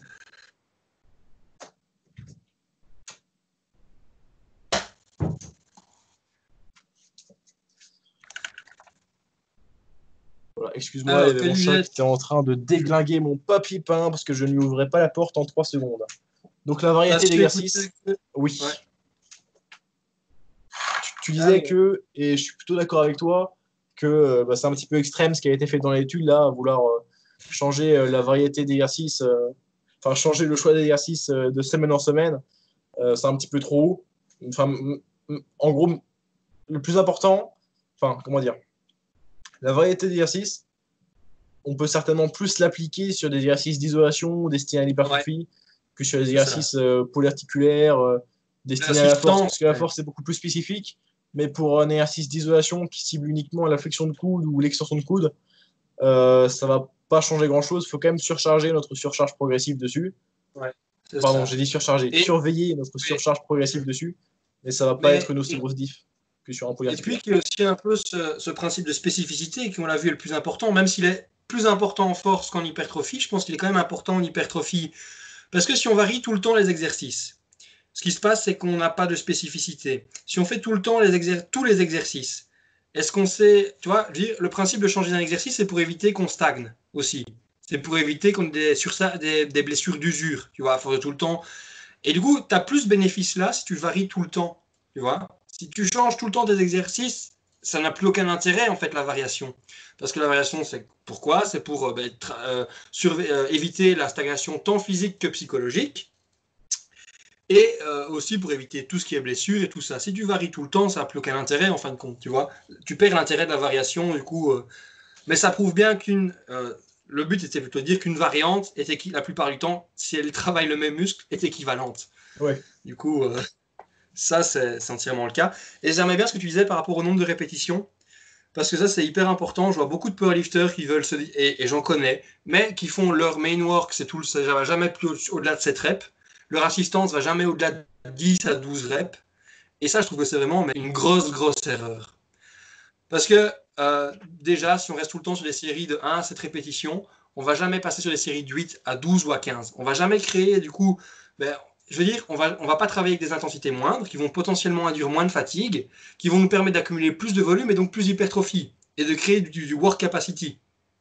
Donc, sur le long terme, c'est beaucoup plus intéressant, me semble-t-il. Parce que si tu fais une programmation, je veux dire, tu vois, hypertrophie, force, pic. Si tu commences déjà à 0, si tu commences déjà sur du 7 reps, en hypertrophie, il va falloir faire beaucoup de séries, j'ai envie de dire. Parce que ce qui est le plus important, c'est le volume. Et quoi Et donc tes séries, elles vont être très lourdes. Et du coup, de semaine en semaine, tu vas pas pouvoir avoir énormément de possibilités de progression. Puis quand tu arrives en force, tu risques déjà d'être fatigué, tu as déjà eu beaucoup de lourd, le nerveux. Euh, ben voilà, tu sais peut-être pas l'attaquer encore plus. Et puis quand tu passes au pic, tu es déjà complètement déconditionné parce que tu n'as pas pris, le temps de créer du work capacity. Tandis quoi Tu fais des séries, je sais pas, 10, 12. Ok, et là, ben, s'il faut que tu fasses 5, 6, 7 séries, mais qu'elles soient un peu plus légères, mais déjà, tu vas moins tuer les articulations, tu vas faire des bons gains d'hypertrophie, tu vas avoir un bon système cardiovasculaire, puis quand tu passes sur la force, tu es bien conditionné, tu vas continuer à faire un peu de gains musculaires, parce que tu seras toujours dans une fourchette entre 6 et 3 répétitions, et ce qui est quand même hypertrophiant. En plus, tu seras pas, euh, tu vas bénéficier de tout ce que tu as gagné en, work capacity avant. Du coup, tu vas être, euh, allez, j'ai envie de dire, ton, ton souffle va pas être un facteur limitant, euh, tu n'auras pas les articulations déjà dégommées, euh, le nerveux sera frais, et puis quand tu passes au pic, voilà. Et ça, c'est un truc avec lequel, notamment, je trouve que c'est intéressant d'avoir différentes fourchettes de répétition, notamment pour éviter d'accumuler trop de fatigue, tout en ayant cet effet hypertrophiant, quoi. Et ça, c'est un truc, je pense que en powerlifting, c'est trop euh, low rep, low rep, low rep, tu vois. Alors que, en plus, parce que là, c'est certainement ce que les powerlifters veulent toujours appliquer le concept de spécificité, mais en fait, lorsque vous êtes déjà trop loin de la spécificité de mouvement de compétition, ça sert à rien de, chercher de la spécificité sur la fourchette de répétition, par exemple, si vous y êtes déjà pas du tout au niveau du choix de l'exercice. Être euh, chercher à faire votre triceps extension en lourd, ce n'est pas intelligent euh, parce que ce qui va rendre les triceps extension à la poulie intéressant pour votre bench, c'est secondairement parce que vous allez gagner du muscle dessus. C'est pas parce mm. que vos triceps vont être forts. Parce que non, si vos triceps sont forts et que vous gagnez en force au triceps extension, bah déjà c'est principalement parce que vous gagnez en masse musculaire. Mais si vraiment vous gagnez en force, genre 1 RM vachement au triceps extension, c'est sûrement pas transférable sur votre bench. Et ce qui sera transférable, ce sera uniquement ce qui est lié à vos gains de masse musculaire. Parce que la technique est vraiment, vraiment différente. Donc c'est déjà trop loin de la spécificité, vraiment du vrai bench. Donc euh, plus, votre travail est éloigné en termes de sélection de l'exercice de votre mouvement de compétition, euh, moins vous avez besoin de, euh, d'être spécifique au niveau de la fourchette de répétition et du mode d'exécution, etc. Par exemple, oui, votre squat low bar, c'est normal d'être assez spécifique dessus pendant beaucoup de temps, mais pour votre travail de volume, eh bien, ne prenez pas du squat barre basse peut-être, prenez peut-être du squat barre haute ou même des fentes. Et même si vous voulez faire du squat barre haute ou défente, vous n'avez pas besoin pour le rendre rentable de le faire en 1 euh, à 5 reps en mode Ah, moi je suis un powerlifter, euh, je vais faire la force euh, sur tous mes mouvements. Et, un, truc, un, truc, que je vois beaucoup par exemple, c'est des powerlifters qui font, des séries, qui font même leur série de volume en low bar. Et ça, c'est vraiment un truc que je trouve un peu bête parce que le low bar il te flingue le dos, tu vois. Et j'ai envie de dire, c'est même après, du coup, tout le travail, tout le travail que tu peux faire après sur des rowing, euh, sur du deadlift ou sur d'autres trucs, ou même tu vas avoir énormément de fatigue axiale. Tu vois, tu vas être, je trouve ça bête. Alors que tu pourrais en plus avoir un exercice qui target un peu plus les quadriceps et un peu moins le bas du dos, le high bar. Et surtout que la, pour moi, la, performance en low bar est quand même majoritairement déterminée par la force des quadriceps plutôt que celle des hanches. Ça reste quand même un, exercice de quads. Faut que les gens puissent dire, tu vois. Et les gens veulent tout le temps faire du low bar à l'année. C'est des gens qui se retrouvent avec des problèmes soit d'épaule, soit de bas du dos. Et ça, je le vois tout le temps. Et genre, à chaque fois, je leur dis, mais pourquoi tu fais pas du high bar? Ouais, mais je suis pas bon, ou c'est trop, c'est moi, c'est pas assez spécifique. Et puis les gens, ils font que de l'hyper spécifique, et bam, bam, bam, j'ai mal, je tape tout le temps sur le même clou, et euh, ça va pas. c'est des blessures d'usure qui vous guettent si jamais euh, vous n'avez pas assez de, de, variété de votre choix des répétitions, de, de vos fourchettes de répétitions, et aussi au niveau de votre choix d'exercice, les, deux à la fois en fait. Donc euh, ouais, moi je suis assez d'accord avec toi quand, quand, tu dis que pour le travail d'hypertrophie, même pour, en étant un athlète de force, faut pas hésiter à aller dans les fourchettes de rep assez hautes. Euh, bon, après, potentiellement, que s'il existe une hypertrophie spécifique à certains types de fibres, que ne pas aller quand même dans du 25 à 30 reps en hypertrophie, ça serait peut-être que serait intéressant et, encore, parce qu'on n'est même pas sûr déjà qu'il y ait une hypertrophie spécifique, c'est même pas encore sûr. Et, euh, et puis même, euh, lorsque vous faites un mouvement de force maximale, vous n'utilisez pas que aux fibres rapides, en fait, vous, vous, utilisez littéralement tout ce que vous avez à disposition. Donc, oui, euh, et les, premiers, les premières fibres à se contracter, vous voulez savoir c'est lesquelles? C'est vos fibres lentes. Alors, travaillez-les aussi. Ouais, ce, qui, ce, qui, fait que vous arrivez vous arrivez à, l'échec sur une série et que la vélocité décroît, c'est qu'au début, surtout sur des intensités moyennes ou basses, vous avez, d'abord une utilisation de vos fibres lentes, et au fur et à mesure que l'intensité absolue, donc la charge sur votre barre, ou l'intensité relative, donc que vous progressez dans votre série, euh, progresse, et ben, euh, vous allez progressivement, au fur et à mesure, j'ai beaucoup dit le mot progresser, euh, utiliser davantage de fibres rapides, tandis que vos fibres lentes se fatiguent en fait pour finir par utiliser l'intégralité de vos fibres musculaires lorsque vous mhm. arrivez sur une série à l'échec. Parce que lorsque vous êtes à l'échec, c'est que tout, tout, est mort en fait. Euh, même si vous aviez une intensité assez basse, euh, eh bien vos fibres lentes se sont fatiguées, ce qui a fait que vous avez dû réquisitionner les fibres rapides et qu'au final les fibres rapides aussi se sont fatiguées. Et c'est pour ça que pour l'hypertrophie, théoriquement hein, sur le papier, des fourchettes de, de, pardon, de 5 à 30 reps, ça fonctionne. Bon, après, je vous recommande pas de passer beaucoup de temps à faire des fourchettes de 20 à 30, parce que c'est franchement casse-couille, c'est franchement dur psychologiquement. Et, euh, c'est long, l'entraînement est long. Parce qu'il faut, il faut récupérer, tu vois, il faut récupérer. C'est assez chiant, quoi, comme tu le dis. Et, et puis, le, le, plus principal, c'est près de l'échec, c'est ce qu'on disait un peu plus tôt, donc entre 0 et 4 répétitions de l'échec. C'est vraiment la fourchette euh, idéale. Du coup, euh, on commence RIR4 ou RPE6 dans un cycle et on va euh, tout ça jusque RIR1 ou 0, RPE 9 ou 10. Quoi. Ça... parce que si vous commencez trop proche de l'échec, en fait, et eh ben, vous allez. Parce qu'en fait, dans, tous les cycles d'entraînement, hein, après vous soyez le, parfait débutant et que vous surchargiez vraiment lentement, votre surcharge progressive volontaire de en mode oh, tiens, je rajoute 2,5 kg au squat, c'est beaucoup plus rapide que vous, le progrès que vous faites. Donc vous allez toujours être rattrapé par le fait que vous rajoutez euh, trop de kilos sur la barre par rapport au progrès que vous avez fait, les gains que vous avez construits d'une semaine sur l'autre. Donc c'est pour ça que forcément euh, vous arrivez à un plateau parce que vous vous surchargez au-dessus de vos capacités, de vos, gains que vous avez fait, donc de 1. Et euh, de 2, ça arrive parce que vous avez commencé trop haut. En fait, si vous commencez à 2 RIR et que vous rajoutez une rep par semaine, et ben même si sur 2-3 semaines d'entraînement vous avez progressé et que vous êtes capable de faire une répétition de plus par série, ça va pas faire l'affaire et au bout de 3-4 semaines, vous n'allez plus pouvoir surcharger.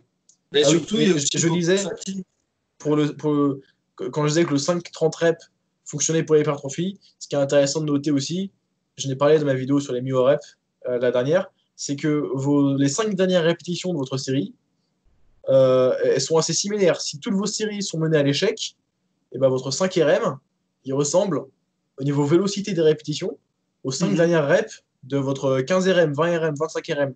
C'est parce que vous atteignez le même niveau de fatigue euh, des fibres rapides, parce que même sur une série longue, c'est les fibres rapides qui vont finir par cramer à la fin, euh, du fait de la fatigue des fibres lentes dans un premier temps. Donc c'est pour ça que c'est assez similaire, les, quelques dernières répétitions, de peu importe la fourchette de rep. Après, c'est un peu plus compliqué le, velocity-based training, parce que ça demande même des, des, des objets qui, enfin, soit des programmes assez pointus pour pouvoir mesurer la vitesse, et souvent, c'est assez compliqué de le faire tout seul, mais si vous avez envie, il y a de très bons euh, tableaux qui sont faits là-dessus, si ça vous intéresse. N'hésitez pas à le dire, on pourra peut-être faire un podcast là-dessus aussi, qui est un sujet à part entière aussi euh, assez complexe, mais enfin, complexe mais pas compliqué. ouais, mais très, intéressant. Euh, alors, je, n'applique pas ça avec mes clients parce que c'est très compliqué. J'applique parfois d'autres techniques d'autorégulation. Mais on peut faire une autorégulation via la, la vélocité de l'entraînement. Euh, parce que vous pouvez estimer votre proximité à l'échec selon la vélocité de la répétition, parce que euh, en fait, progressivement que vous vous rapprochez de l'échec, en fait l'échec c'est quand la vélocité elle est nulle ou négative en fait. Je, vous, vous descendez quoi. ce qui se passe dans votre série, c'est qu'au début, vous êtes très explosif sur, disons, les 5 premières répétitions, c'est un 10-15 RM. Progressivement, la vélocité baisse et le velocity stop, ça vous dit que lorsque votre barre est monte à moins de, disons, 80 euh, cm par seconde au squat, bah, ça vous demande d'arrêter la série, c'est parce que vous êtes à un certain RIR. Et c'est assez, assez proche en fait. Un certain RIR va avec une certaine vélocité de la barre. bien sûr, ça dépend de l'exercice. Et le seul problème aussi, c'est qu'en fait, c'est hyper individuel. Parce que certains athlètes savent grind, certains athlètes ne savent pas grinder. Ça va aussi, et ça, ça va être aussi déterminé par votre composition, euh, votre typologie musculaire. Vous êtes plutôt euh, quelqu'un qui a beaucoup de fibres lentes. A priori, ben, vous serez peut-être un peu plus endurant, vous pourrez peut-être être un peu moins explosif sur vos séries, tandis que vous aurez beaucoup plus de fibres rapides, ben, ce sera, vous aurez besoin de vitesse, enfin, ça dépend de plein de facteurs. Et du coup, vous devez collecter les données par rapport à vous sur suffisamment de temps pour pouvoir utiliser ça après. C'est juste ça la partie qui est un peu plus euh, laborieuse. Il y, a des, tableaux qui, il y a des tableaux qui existent avec euh, des valeurs moyennes. Ça peut être un bon point de départ, mais il ne faut pas s'arrêter là parce qu'en fait, c'est hyper individuel. Du coup, ça, c'est juste le, le, petit truc. quoi. de toute façon, si, vous vous connaissez, après, vous avez, enfin, c'est bien de filmer vos séries parfois, mais euh, vous, vous, vous, vous, vous, le ressentez. Et si vous ne le ressentez pas, filmez-vous et vous voyez sur vos répétitions euh, en, rétrospective, euh, vous vous dites ah bah là en fait euh, j'avais encore pas mal de vitesse sur ma répétition, j'aurais pu en faire une de plus. Ah là c'est là il a clairement ralenti, j'étais clairement dans le rouge, j'aurais pas dû la faire par exemple. C'est comme ça que vous recueillez des données. Moi c'est comme ça que je note mes RPE, notamment quand j'ai un set qui est un peu plus gros. Je regarde déjà, et ça, en fait, ça m'aide vraiment. Et j'ai remarqué que j'étais plus précis, parce que souvent, ça paraît plus difficile quand c'est sur le dos, on a l'impression que ça va bouger plus lentement. Et puis, quand on voit la vidéo, on se dit, eh ben, en fait, ça n'a même pas ralenti par rapport à la répétition précédente, ou ça a même parfois été plus vite. Et du coup, c'est hyper intéressant de se filmer. Je pense que quand on utilise des RIR, c'est un peu moins important, parce que là, c'est vraiment l'échec euh, qui va vraiment être déterminant. Du coup, c'est plutôt euh, le fait de se dire euh, jusqu'où on peut pousser. Mais je veux dire, avec des RPE où tu as un peu cette notion de vitesse, je pense que c'est vraiment intéressant de se filmer un maximum. Genre, je filme J'essaie de filmer tous mes top 7, après ça me permet de regarder la technique et surtout ben, la vitesse et de à noter le RPE. Ça, c'est un truc. Je pense qu'il y a, il faut avoir. Tu donnes une idée, ok, est-ce que c'était un 6,5 ou un 7 Puis tu vois la vidéo, tu dis, bah ok, c'était pas, c'était un 7. Ou alors, bah non, c'était plutôt un 6,5, quoi. Ça te permet de trancher si tu as un doute, et puis parfois de te dire, bah ok, c'était un 7, bah en fait, ça ressemble à un 6. Et ça, ça, il faut aussi pouvoir se comparer avec d'autres vidéos où tu avais dit, ah bah tiens, ça c'était un 6, et, et voilà quoi. Alors, également, c'est une super bonne idée. C'est très intéressant l'entraînement. Euh enfin, entraînement en régulation basé sur la vélocité. Cependant, euh, dans, dans, des études qui nous montrent qu'on peut accumuler plus de volume sur X séries lorsqu'on s'arrête à un certain velocity stop. Donc, du coup, c'est comme si on, vous demandait de garder plus de reps en réserve théoriquement que dans l'autre cas où est-ce que vous irez peut-être à l'échec. Il euh, faut faire attention parce que si les, les, participants savent que leur vélocité est mesurée, ils vont avoir tendance à volontairement vraiment s'engager à avoir une belle vitesse de phase concentrique. Et ça, ça peut leur permettre de faire plus de répétitions par contre. Donc euh, c'est un petit euh, comme dirait en anglais. Ouais. C'est un petit bémol, il faut faire attention. Il y a aussi ce, petit, ce petit effet-là qui joue.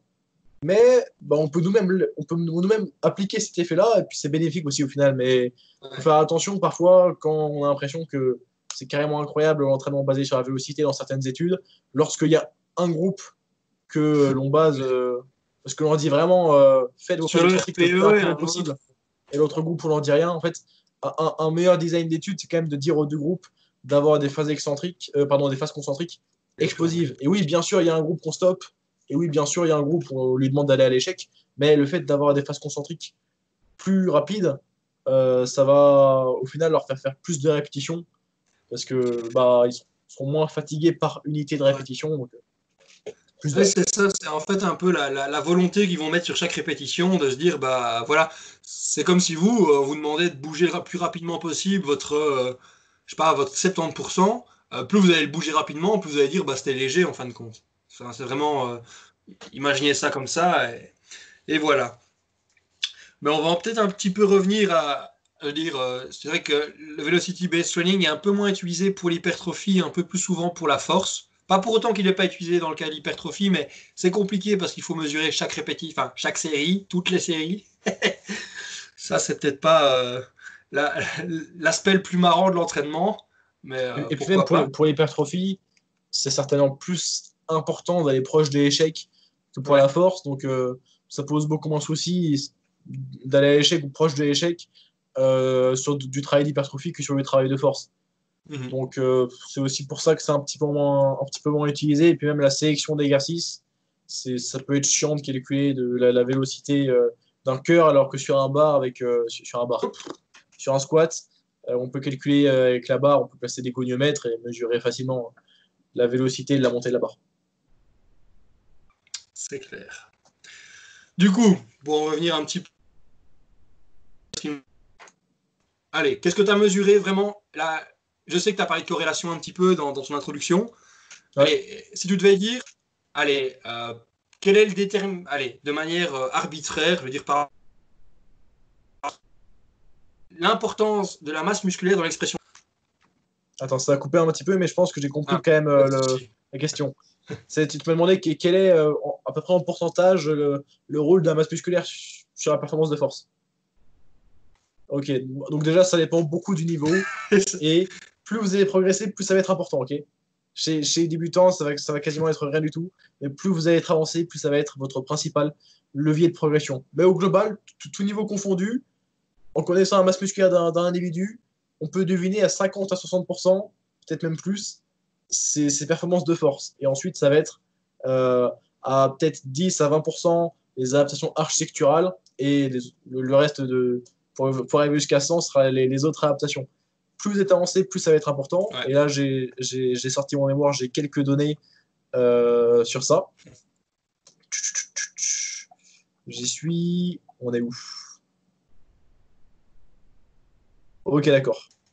Alors, par exemple, euh, dans une étude qui en fait était faite de base pour calculer euh, euh, l'impact, le rôle, enfin, pour déterminer si certains types de périodisation étaient meilleurs que d'autres. Donc, il n'y avait pas de périodisation, une périodisation ondulatoire, une périodisation phase de volume puis d'intensité. Bref, peu importe, en fait, ce qui nous intéresse, c'est quand même les résultats de gain de masse musculaire et de performance. On avait donc environ 26 à 28% d'augmentation du 1RM du squat et 12 à 16% d'augmentation euh, du bench. Et les gains de masse musculaire étaient uniquement de 3,13% en masse maigre. Donc ils ont pris 25% sur leur squat, 15% sur leur bench, et ils ont pris 3% de masse musculaire. Mais ils ont pris très peu des autres types d'adaptations, et c'était vraiment corrélé les gains de masse musculaire aux gains de performance, si bien que la corrélation entre le gain de masse maigre et l'augmentation du 1RM au squat était de R est égal 0,58, ce qui euh, justifie 35% des progrès en squat. Et au bench, c'était un coefficient de R est égal 0,68, ce qui justifiait 46% des progrès au bench. Mais ce qui est intéressant, c'est que lorsque l'on combine les gains de masse maigre au global et la hausse du 1RM au squat et au développé couché, ça nous donnait euh, ça nous donnait euh, un coefficient R de 0,81, ce qui justifiait 65% des progrès sur les deux mouvements combinés. Mhm. Donc en fait, ce qui est intéressant, c'est que si jamais le gain de masse musculaire vous a pas rendu très fort au squat, ça vous a certainement rendu plus fort au développé couché. Et inversement, c'est pour ça qu'en fait, le coefficient combiné de X gain de masse musculaire vous rend X plus fort. Il est plus haut lorsqu'on combine les deux mouvements. Donc ce qui est assez intéressant. Donc en fait, vos gains de masse musculaire donc ça, c'était sur une population entraînée de au moins 6 mois. Des gains de masse musculaire de 3% ont augmenté leur squat de 25. que là, ça, bug un petit peu au niveau de la... Ça bug un petit peu au niveau connexion. Oh putain, c'est terrible. Du coup... Euh, Attends, je, vais, essayer de faire court en espérant que ça bug pas. Vas-y. Ok. Des participants entraînés de 6 mois, ok? Ils sont entraînés 6 mois. Ils ont pris en 12 semaines 25% sur leur squat environ, 15% sur leur bench mhm. environ, et ils ont pris à peu près 3% de masse musculaire. Mhm. Leur gain de masse musculaire, je ne vais pas vous donner les coefficients de R, mais plutôt euh, l'explication. Leur gain de masse musculaire mhm. justifiait 35% de leur progrès au squat, 46% de leur progrès au développé couché et 65% de leur progrès sur les deux mouvements combinés. Ah Donc, lorsque tu fais la somme entre le squat et le bench, en fait. Mhm. Donc, potentiellement, parce que ceux pour qui les gains de masse musculaire n'ont ne les ont pas beaucoup aidés au squat, ça les a peut-être plus aidés au développé couché et inversement. C'est pour ça que la corrélation combinée est plus haute. Donc ça, c'était chez les individus uniquement entraînés de 6 mois. Donc, entraîné de 6 mois, vous avez entre, euh, selon le chiffre qu'on prend, 35 à 65% de vos progrès de force qui sont justifiés par les gains de masse musculaire, ici sur une période de 3 mois d'entraînement. Ensuite, si on prend des individus bien plus entraînés, chez des powerlifters d'élite, ok? La corrélation entre la masse musculaire des muscles agonistes d'un certain mouvement, donc les quadris au squat, les triceps et les, le grand pectoral au développé couché, la corrélation est de R est égal 0,8 à R est égal 0,95 selon le mouvement. Alors en fait, ben, les corrélations, euh, plus c'est proche de 1 ou plus c'est proche de moins 1, plus c'est significatif. Donc une corrélation de 1, ça veut dire que ce facteur seul justifie à 100% les progrès faits. Donc là, une corrélation de 0,8 ou 0,95, c'est quand même énorme. Et lorsque l'on prend en général pour dire qu'il y a un effet, quoi. Oui, mais après, euh, corrélation, ce n'est pas causalité. Et c'est pour ça que j'ai évoqué les corrélations à la fin du mémoire, lorsqu'on a vraiment compris les mécanismes de base. Et euh, donc, on est entre 0,8 et 0,95 par mouvement, par groupe musculaire, euh, donc les quadrilles au squat, par exemple. Et lorsqu'on prend la masse maigre totale de l'individu, et euh, son max sur les 3 RM, donc la somme, en fait, son total, eh bien, la corrélation, elle est de 0.86 à 0.95. Ce qui signifie, en d'autres termes, que la masse musculaire d'un individu expert en powerlifting, ça permet de déterminer 65 à 90% de sa performance en force. Ça justifie 65 à 90% des différences de force entre les individus. Uniquement le facteur masse musculaire. Alors qu'on sait que l'anthropométrie, ça fait aussi beaucoup jouer. Il y a beaucoup d'autres choses entre les individus qui jouent, mais la masse musculaire, c'est super important. J'ai une étude aussi euh, qui avait été faite. Ils avaient, ils avaient pris les powerlifters les plus, ils avaient pris les powerlifters dans, une, dans, dans, plusieurs catégories de poids et les avaient passés dans un DEXA scan. Et du coup, ils avaient regardé la composition corporelle et ils avaient vu que ceux qui, systématiquement, ceux qui présentaient le plus de masse musculaire présentaient un plus grand total. Du coup, euh, la somme, enfin, c'est assez incroyable de se dire que certains, athlètes ne passent pas de temps à développer leur masse musculaire, tu vois. Ils disent la performance à court terme, du coup, le fait de tout le temps paraître fort, de tout le temps vouloir pousser lourd, eh ben, en fin de compte, ça les dessert sur le long terme plutôt que de se dire euh, je pousse ma, je développe pendant 10 ans ma masse musculaire et c'est dans 10 ans que je vais être le meilleur powerlifter, tu vois. C'est complètement fou, hein. Et en plus, bah, ça risque un petit peu plus de les blesser. Ouais. En plus, je vous ai donné des corrélations. Vas-y. ah, je disais, et, c'est vrai que ça va, ça va mettre fin à leur, à leur carrière de manière précoce. Genre, euh, il y a plein. J'ai connu un, je connais un type, c'est un, un, un, potentiel monstre en, en, en, soulevé de terre. Mais il ne passait jamais le temps de, de faire de, du volume ou de l'hypertrophie. Il a fait un soulevé de terre, il était très fort, il avait la capacité nerveuse de le faire. Ce truc, c'est qu'il n'avait pas la capacité musculaire pour encaisser ce qu'il a soulevé. Il s'est blessé et euh, il soulève plus depuis plus d'un an, enfin quasi un an. Un délice. C'est et, c'est assez dingue parce qu'en fait, et ça il faut le comprendre aussi, c'est que la masse musculaire, qu'est-ce qu'elle a? Aussi Être plus musclé, ça vous rendra plus difficile à tuer. Ouais. Parce que euh, on a remarqué que la sarcopénie, du coup la perte de masse, de masse musculaire liée à l'âge, c'est un indice de morbidité. Plus vous allez perdre de masse musculaire, plus vous allez perdre en, indépendance, autonomie, plus vous avez de chances de crever tôt dans votre vie. c'est pour un accident, prends un accident de bagnole. Tu vas te cracher, boum.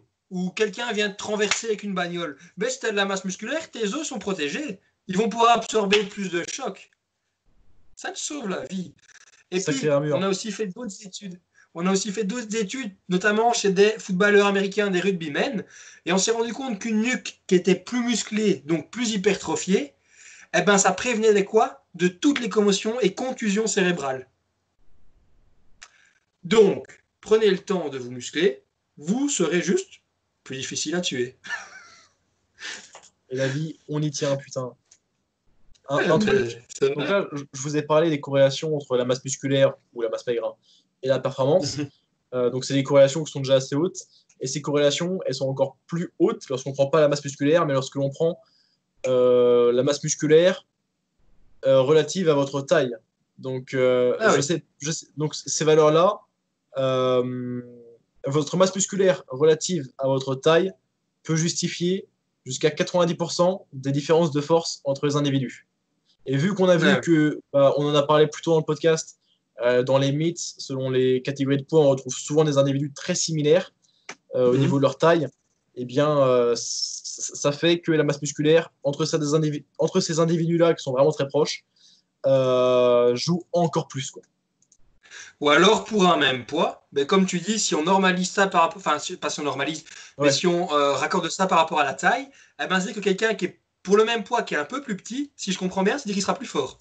C'est ça. Et bah, c'est peut-être sur ça que l'on voit aussi le petit bienfait de l'anthropométrie qui, je le lisais, même si c'est compensé par des insertions un petit peu différentes, mhm. ça compense pas tout à fait et les petits en force relative sont quand même avantagés.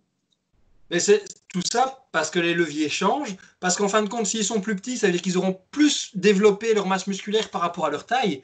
Du coup, c'est, je pense pas que ce soit ok parce qu'ils sont plus petits, ils sont plus forts. Non, c'est pas du tout ça. C'est parce qu'ils ont plus développé leur masse musculaire qu'ils sont plus forts. Oui, ils sont, ils sont plus proches de leur 100% maximum de, de croissance musculaire. C'est ça. Et du coup, faut, faut pas, et c'est ça avec les corrélations que certains vont dire, ok, corrélation, causalité, effet, tout ça. Non, il faut juste, faut essayer de comprendre un peu ce qui se passe en dessous. Et ça, tu as, as, fait ça super bien, de prendre le temps d'expliquer et dire, voilà, c'est ça, mais c'est pas ça aussi. Et ça, c'est vraiment bien, parce que justement, les gens qui vont se dire, oh oui, je suis petit, bah, ça me confère un avantage. Mais non, tu deviens juste plus musclé, et ça, a un avantage. Mais... Ah, en fait, je, voulais que, je voulais vraiment faire comprendre que, bah, même, enfin, peu importe votre niveau, donc même si c'est plus intéressant pour les plus avancés, il faut pour maximiser votre potentiel de force avoir plus de muscles et passer par les phases de plus de muscles. Alors j'ai d'autres données qui cette fois-ci sont intéressantes, euh, puisqu'on va un petit peu pouvoir parler rapidement de l'apprentissage moteur. Cette fois-ci, là, j'avais des données chez les haltérophiles, et euh, dans ce cas-là, c'était chez des jeunes haltérophiles d'élite, donc ils avaient entre 16 et 21 ans, et euh, chez eux, la corrélation entre leur masse maigre et la force du squat, squat avant, épaulé jeté, arraché, euh, varier entre R est égal 0,836 euh, et R est égal 0,897. Ce qui indique que les différences de masse maigre justifiaient 70 à 80% des différences de performance chez les jeunes haltérophiles de haut niveau. Et c'est intéressant parce qu'on voit que, donc même si on a dit que l'apprentissage moteur, bon, ça allait pendant toute votre carrière, vous allez avoir des gains marginaux à gratter dessus, même chez les individus jeunes, donc ici un groupe de 16 à 21 ans, euh, vous avez une grosse corrélation quand même entre votre masse musculaire et votre perte, malgré que vous ayez encore des petits gains à choper en technique externe. Mais et ça, ça je, tiens à revenir dessus parce que il suffit de, il suffit de faire un bête calcul. Euh, si vous avez plus de masse musculaire, vous êtes a priori plus fort. Vous êtes plus fort, imaginons que vous avez un deadlift à, je sais pas, 280, 300 kg que quelqu'un qui aurait un deadlift à 200, 220 kg qui serait moins musclé. Bah, il est plus que certain que la personne qui a un deadlift à 280, 300 kg pourra réaliser un épaulé jeté à 140, 150 kg, même avec peu de technique, ou en tout cas moins de temps d'apprentissage, parce qu'en fait, il y a déjà suffisamment de force. C'est ça que potentiellement un powerlifter pourrait devenir un très très très bon haltérophile, Malheureusement, c'est rarement le cas, parce qu'en fait, l'apprentissage technique, trop de force dessert aussi l'apprentissage technique, parce que pour qu'il y ait des apprentissages euh, techniques, structurels et tout ça, il faudra que vous ayez une grosse intensité, mais euh, ce ne sera pas assez gros par rapport à l'intensité absolue que vous pouvez soulever vu que vous êtes très fort. Du coup, ce n'est pas toujours un, bon calcul. Mais ce que je veux dire, c'est du coup, plus vous êtes fort, si en haltérophilie, ben, euh, votre squat vous limite, ben, faites une phase d'hypertrophie, montez votre squat, enfin, faites une phase d'hypertrophie, gagnez de la masse musculaire, augmentez votre squat, revenez à l'haltérophilie. Et là, il y a beaucoup de chances que du coup, vous puissiez améliorer votre total. Et d'expérience, d'expérience, c'est que mon expérience, c'est une étude de cas, c'est le plus bas sur l'échelle des hiérarchies. Mais euh, l'an dernier, euh, j'ai commencé le, plutôt orienté powerlifting et j'ai mis complètement de côté l'haltérophilie. Du coup, je ne me suis pas entraîné dans l'haltérophilie entre mai et novembre. Mon meilleur épaulé jeté euh, avant mai, 135 kg. J'ai retesté mon épaulé jeté en novembre, 140 kg. je ne m'étais pas entraîné en haltérophilie durant ce temps-là. J'ai juste augmenté mon squat d'une d'un peu plus de 10 kg et ça a contribué à augmenter mon épaule jetée. Donc euh, voilà, je dirais juste j'ai pris du muscle, pas beaucoup, mais genre j'ai pris 2-3 kilos, mais j'ai mis euh, quasi 15 kilos sur mon squat et euh, du coup j'ai mis 5 kilos sur mon épaule jetée quoi. Ouais. Et, ce, qui est, ce, qui est, intéressant, comme tu le dis, c'est que bah, tu gagnes 2-3 kilos de masse musculaire, mais tu gagnes beaucoup plus que 2-3 kilos sur ton squat. Parce que bah, quand vous gagnez X% de masse musculaire, vu qu'il y a plein de facteurs qui décuplent euh, le gain de masse musculaire, ça fait que le résultat en gain de force est bien plus conséquent.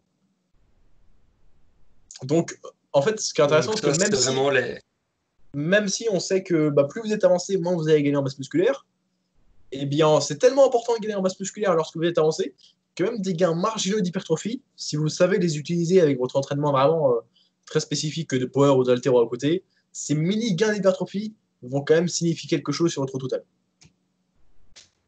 Ouais, et ça, c'est pour ça qu'il faut. Enfin. Euh, travailler sur cette hypertrophie. Après, ce qui est parfois un peu plus embêtant, et, ça il faut le reconnaître, c'est que euh, il y a des catégories de poids dans certains sports, et que du coup, euh, passer un certain moment, on peut pas toujours se dire je continue à prendre du poids. Et là, il y a, d'autres facteurs qui peuvent être intéressants. certains vont pouvoir se dire, bah, du coup, ce qu'il va falloir faire, c'est changer la composition corporelle. Vouloir se dire, bah ok, j'augmente ma masse musculaire, je quête, je perds un peu de gras. Ou là, je suis redescendu, je sais pas, un petit peu en dessous. Ok, je peux me permettre de regagner un petit peu de masse musculaire, et s'il faut, je recute un petit peu de gras. Ou alors, je fais un water cut, j'élimine plein d'eau. Euh, plus on va avoir de muscles, bah, plus on va avoir de glycogène. Le glycogène, bah, comment on le forme Notamment via la retention d'eau, avec euh, parce que là, pour fixer les molécules d'ATP, il faut de l'eau. Il y a moyen de jouer là-dessus. Du coup, bah, ce sera plus facile de cutter de l'eau aussi. Enfin, voilà. Euh, enfin, pas plus facile, mais il y aura aussi plus de potentiel pour perdre de l'eau au niveau euh, musculaire. Du coup, ce sera peut-être un peu moins problématique que de perdre du gras sur, une, sur 5 jours, c'est pas possible. À moins de, de cutter ça euh, au couteau. Mais donc, il y, a, il y, a, des stratégies qui peuvent être faites malgré tout. Et je sais que j'en ai déjà entendu qui disaient Ouais, je suis au bout de ma catégorie de poids, quel intérêt aurais-je à prendre du muscle?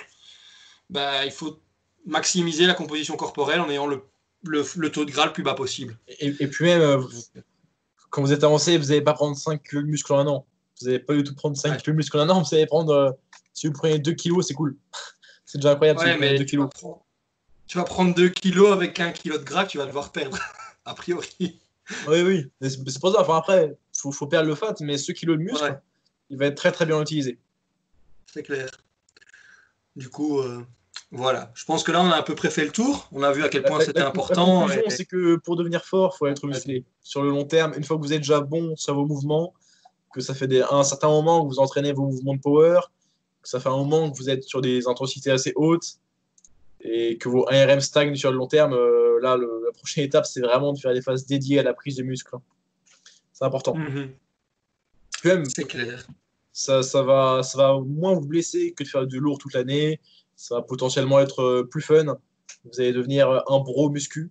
Euh, vous allez pumper, vous serez heureux et vous serez beau. Vous, serez beau et fort, vous, serez juste un peu fort. vous serez plus beau, plus fort. et vous risquez de plaire un peu plus aux, dames et à certains messieurs, pour ceux qui voudraient. Voilà. pas du tout un problème. et voilà. En tout cas, Morgan, ça a été un vrai plaisir de t'avoir sur le podcast.